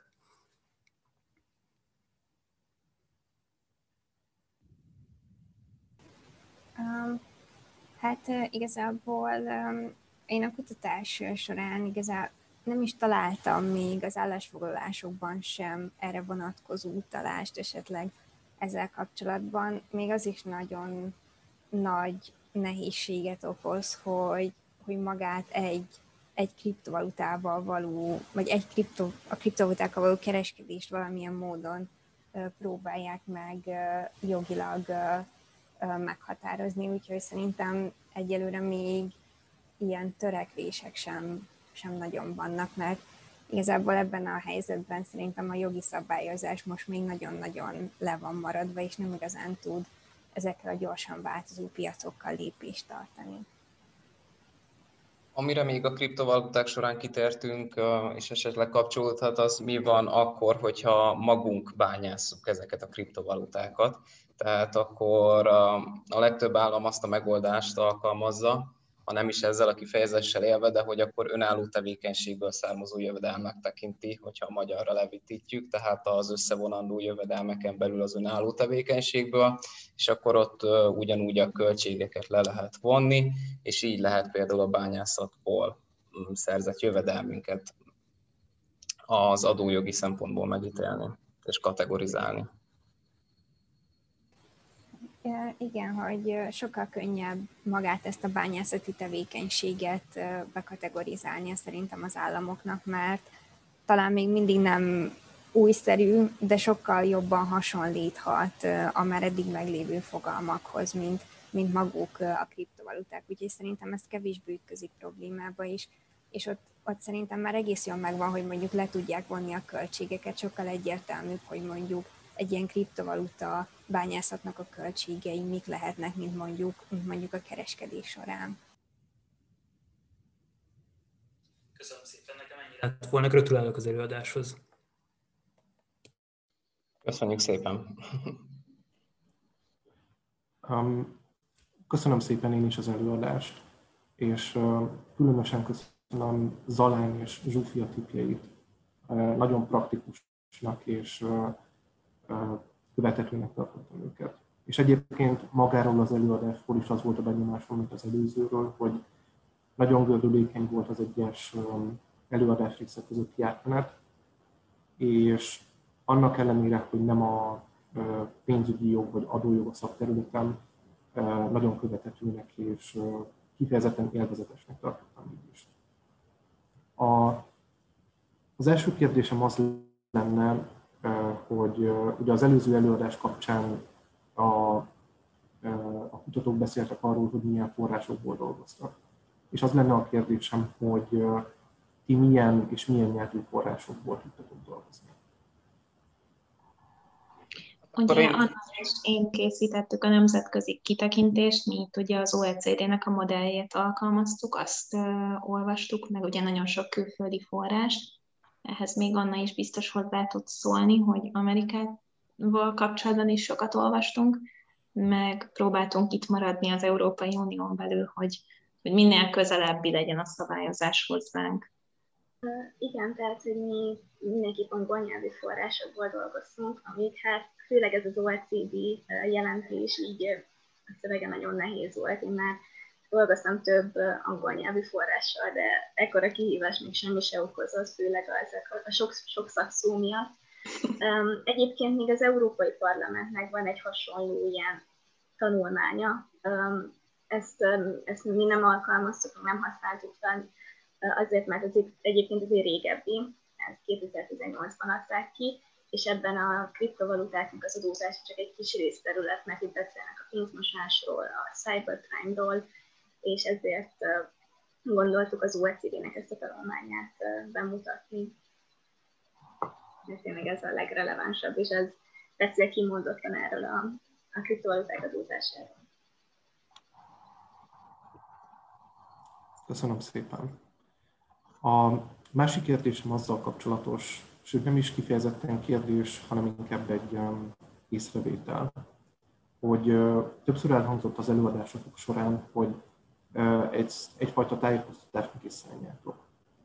És ezzel kapcsolatban merült fel bennem az a kérdés, hogy nekünk, mint joghallgatóknak vagy jogászoknak ez valószínűleg egy könnyebben emésztető vagy könnyebben feldolgozható területet jelent. De de mondjuk, hogyha egy tipikus befektetőt veszünk alapul, vagy bárkit, aki érdeklődik a kriptók iránt és szeretne mondjuk bitcoinban befektetni, hogy ezzel kapcsolatban mit gondoltok, hogy az ő mondjuk azt, hogy kiszolgáltatottságukat vagy ismerethiányukat mivel lehetne a legjobban ellensúlyozni? Én úgy gondolom, hogy egyrésztről minél több ilyen előadással, másrésztről pedig minél több írásbeli formában megjelentetett esetleg cikkel is, például az Arzbóninak az oldalán, ami segíthetné a tájékozódást, de tényleg mi úgy töre, arra törekedtünk, hogy úgy fogalmazzuk meg, hogy egy átlag befektető is megértse, ezért törekedtünk Zsófival például arra, hogy ilyen kis tippeket megfogalmazzunk, ami általános és mindenki számára érthető, és törekedtünk arra, hogy bemutassuk, hogy mi is a különbség, hogyha az egyik ennek minősül, ha annak minősül, illetve hogy az egyes államok esetleg hogyan szabályozzák ezt a kérdést, és hogy ezt összevetni, ez viszont viszont azért már egy kicsit nehezebb terület, de itt is igyekeztünk az érthetőség talaján maradni. Igen, és, és én még ezt talán, talán annyival egészíteném ki, hogy amikor én végignéztem az ilyen kereskedő platformoknak például a honlapját, ugye azért nagyon nehéz volt megtalálni azt a kis legalsó fült, ahol mondjuk az adózásról szó esik, és ez is igazából csak angol nyelven volt elérhető is. Annak Igen. ellenére, hogy az angol világnyelv szerintem még mindig nem mondható az, hogy ez minden befektető számára egyértelmű lenne, pláne itt is szóban a szaknyelv problémája, és hogy ezek az adózási esetek is nagyon sokszor például csak az amerikai Egyesült Államokra vonatkoztak, ahol mondjuk talán egy kicsit esetleg kiforradtabb már ez a rendszer, szóval szerintem nagy feladata lenne maguknak a kereskedő platformoknak is ez a tájékoztatás, hogy ne azt lássa egy kereskedő, hogy itt igazából szabad a terep, hogy megúszza az adózást, hanem hogy ezek a platformok is támogatják. Ezt már csak az ő hosszabb fennmaradásuk érdekében is, és szerintem magának a nemzeti adóhatóságoknak is fontos lenne az, hogy ez az ő honlapjukon is ugyanolyan fontossággal legyenek feltüntetve, mint a többi adózási terület. Uh-huh. Igen, például, ha jól emlékszem, az eToro volt az egyik, amit, amit vizsgáltunk ott körülbelül. Ennyi volt, hogy utaltak, hogy keresse fel az adott ország adóhatóságát, vagy érdeklődjön az illetőség, a társaság illetősége szerinti képviselőnél, és ennyivel röviden lezárták, úgyhogy szerintem mindenképpen szükség lenne ezeknél az online trading applikációknak legalább valamilyen megfeleltetés formájában az, hogy, hogy, hogy, hogy közzétegyék érthető módon az információkat. Pontosan a Revolutnál is csak ennyi van feltüntetve, ezért törekedtünk az előadásunkban bemutatni nem csak az adózási kérdéseket, hanem ugye a felügyelet álláspontjait, valamint a nemzetközi kitekintést, hogy egy átlagbefektető az ne csak azt látja, hogy jó, oké, akkor be kell nyújtanom az esziát, és ennyi, és akkor mit csinál a felügyelet? Nézik ezt valahol? és így próbáltunk tényleg egy átfogó képet nyújtani erről az egész témáról, minél egyszerűbben fogalmazva, természetesen ugye bizonyos szakszavaknál ezt nem lehet, mert nincs rá egyszerűbb szó, de úgy gondolom, hogy tényleg, mivel tájékoztatónak szántuk, ez, ez szerintem sikerült is így összefoglalnunk röviden természetesen, mert azért órákat lehetne erről a témáról is beszélni, de, de úgy gondolom, hogy abszolváltuk ezt a tájékoztató jelleget, és minden szegmensére kitértünk az egész témának. Én ezt megerősítem, hogy sikerült. Nagyon jó előadás volt. Köszönjük szépen. Köszönjük szépen nektek. Köszönjük. Gergely, átadom neked a szót.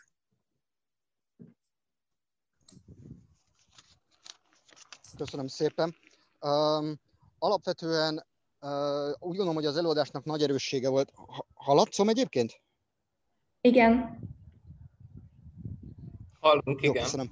Tehát a előadásnak nagy erő, az előadásnak nagy erőssége volt a, a nemzetközi összehasonlítás, kitekintés, illetve a végén a, a szabályozási javaslatoknak a említése.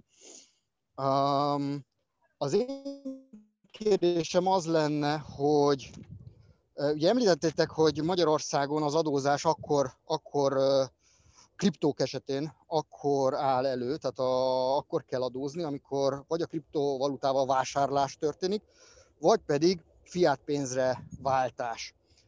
És az lenne a kérdésem, hogy egy, a NAV-val az ügyben értekeztetek-e, vagy egyáltalán a kriptoadózással kapcsolatban NAV-val értekeztetek-e?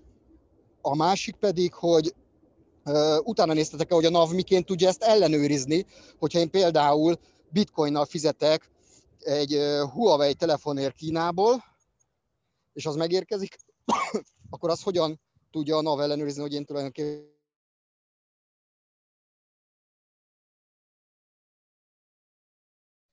éppen akkor én most nekem adóznom kellene.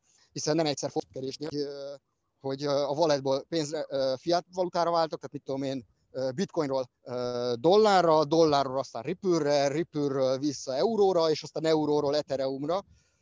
Ezeket a köztes váltásokat is figyelembe kellene venni az adózáskor?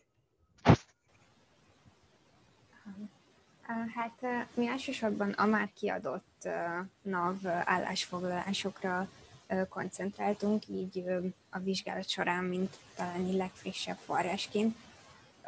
Az, hogy amikor, hát hogy hogy váltják ezt fiat pénzre, szerintem itt, itt az a probléma, hogy annyira gyorsak ezek a folyamatok, hogy egyszerűen szerintem nagyon, ez nagyon, szinte lekövethetetlen az adóhatóságok számára, és ugye egy elméletileg ezek az adatok megvannak ezeknél a kereskedő szolgáltatóknál, ezért az adatmegadásnál mindenkinek például személyi igazolványadatokat kell megadni, és hasonlókat, tehát nem csak egy sima regisztrációval lehet mégsem belépni ezekre a kereskedő platformokra, és hogy megvannak ezek az adatok a szolgáltatóknál, de hogy az kérdéses, hogy ha még ki is adják, vagy egyáltalán fordítanának figyelmet arra, hogy kiadják ezeket az adatokat az állami adóhatóságoknak, akkor nagyon kérdéses szerintem az, hogy mennyi idő lenne amíg ez az, az adatok át, átjutnak az állami adóság, adóhatósághoz, hogy egy hónap vagy több.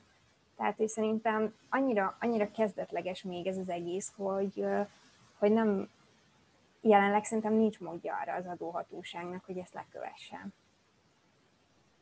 Igen, és a NAV-val nem vettük fel a kapcsolatot, de igazából azzal is állást foglal, hogy nem foglal állást.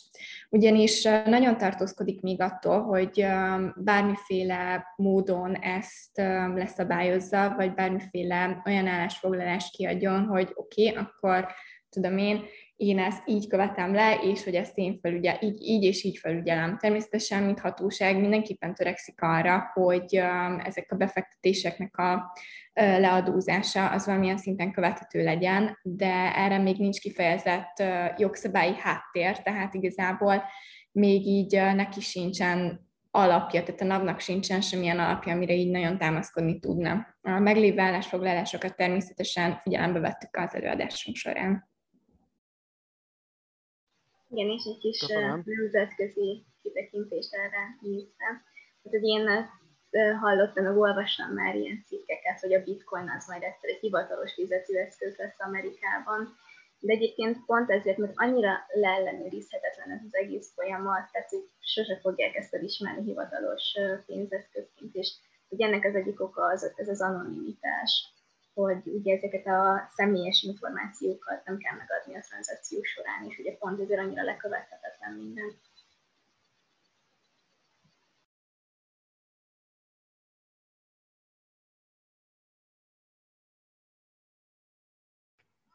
Köszönöm szépen a válaszokat, nincsen több kérdésem.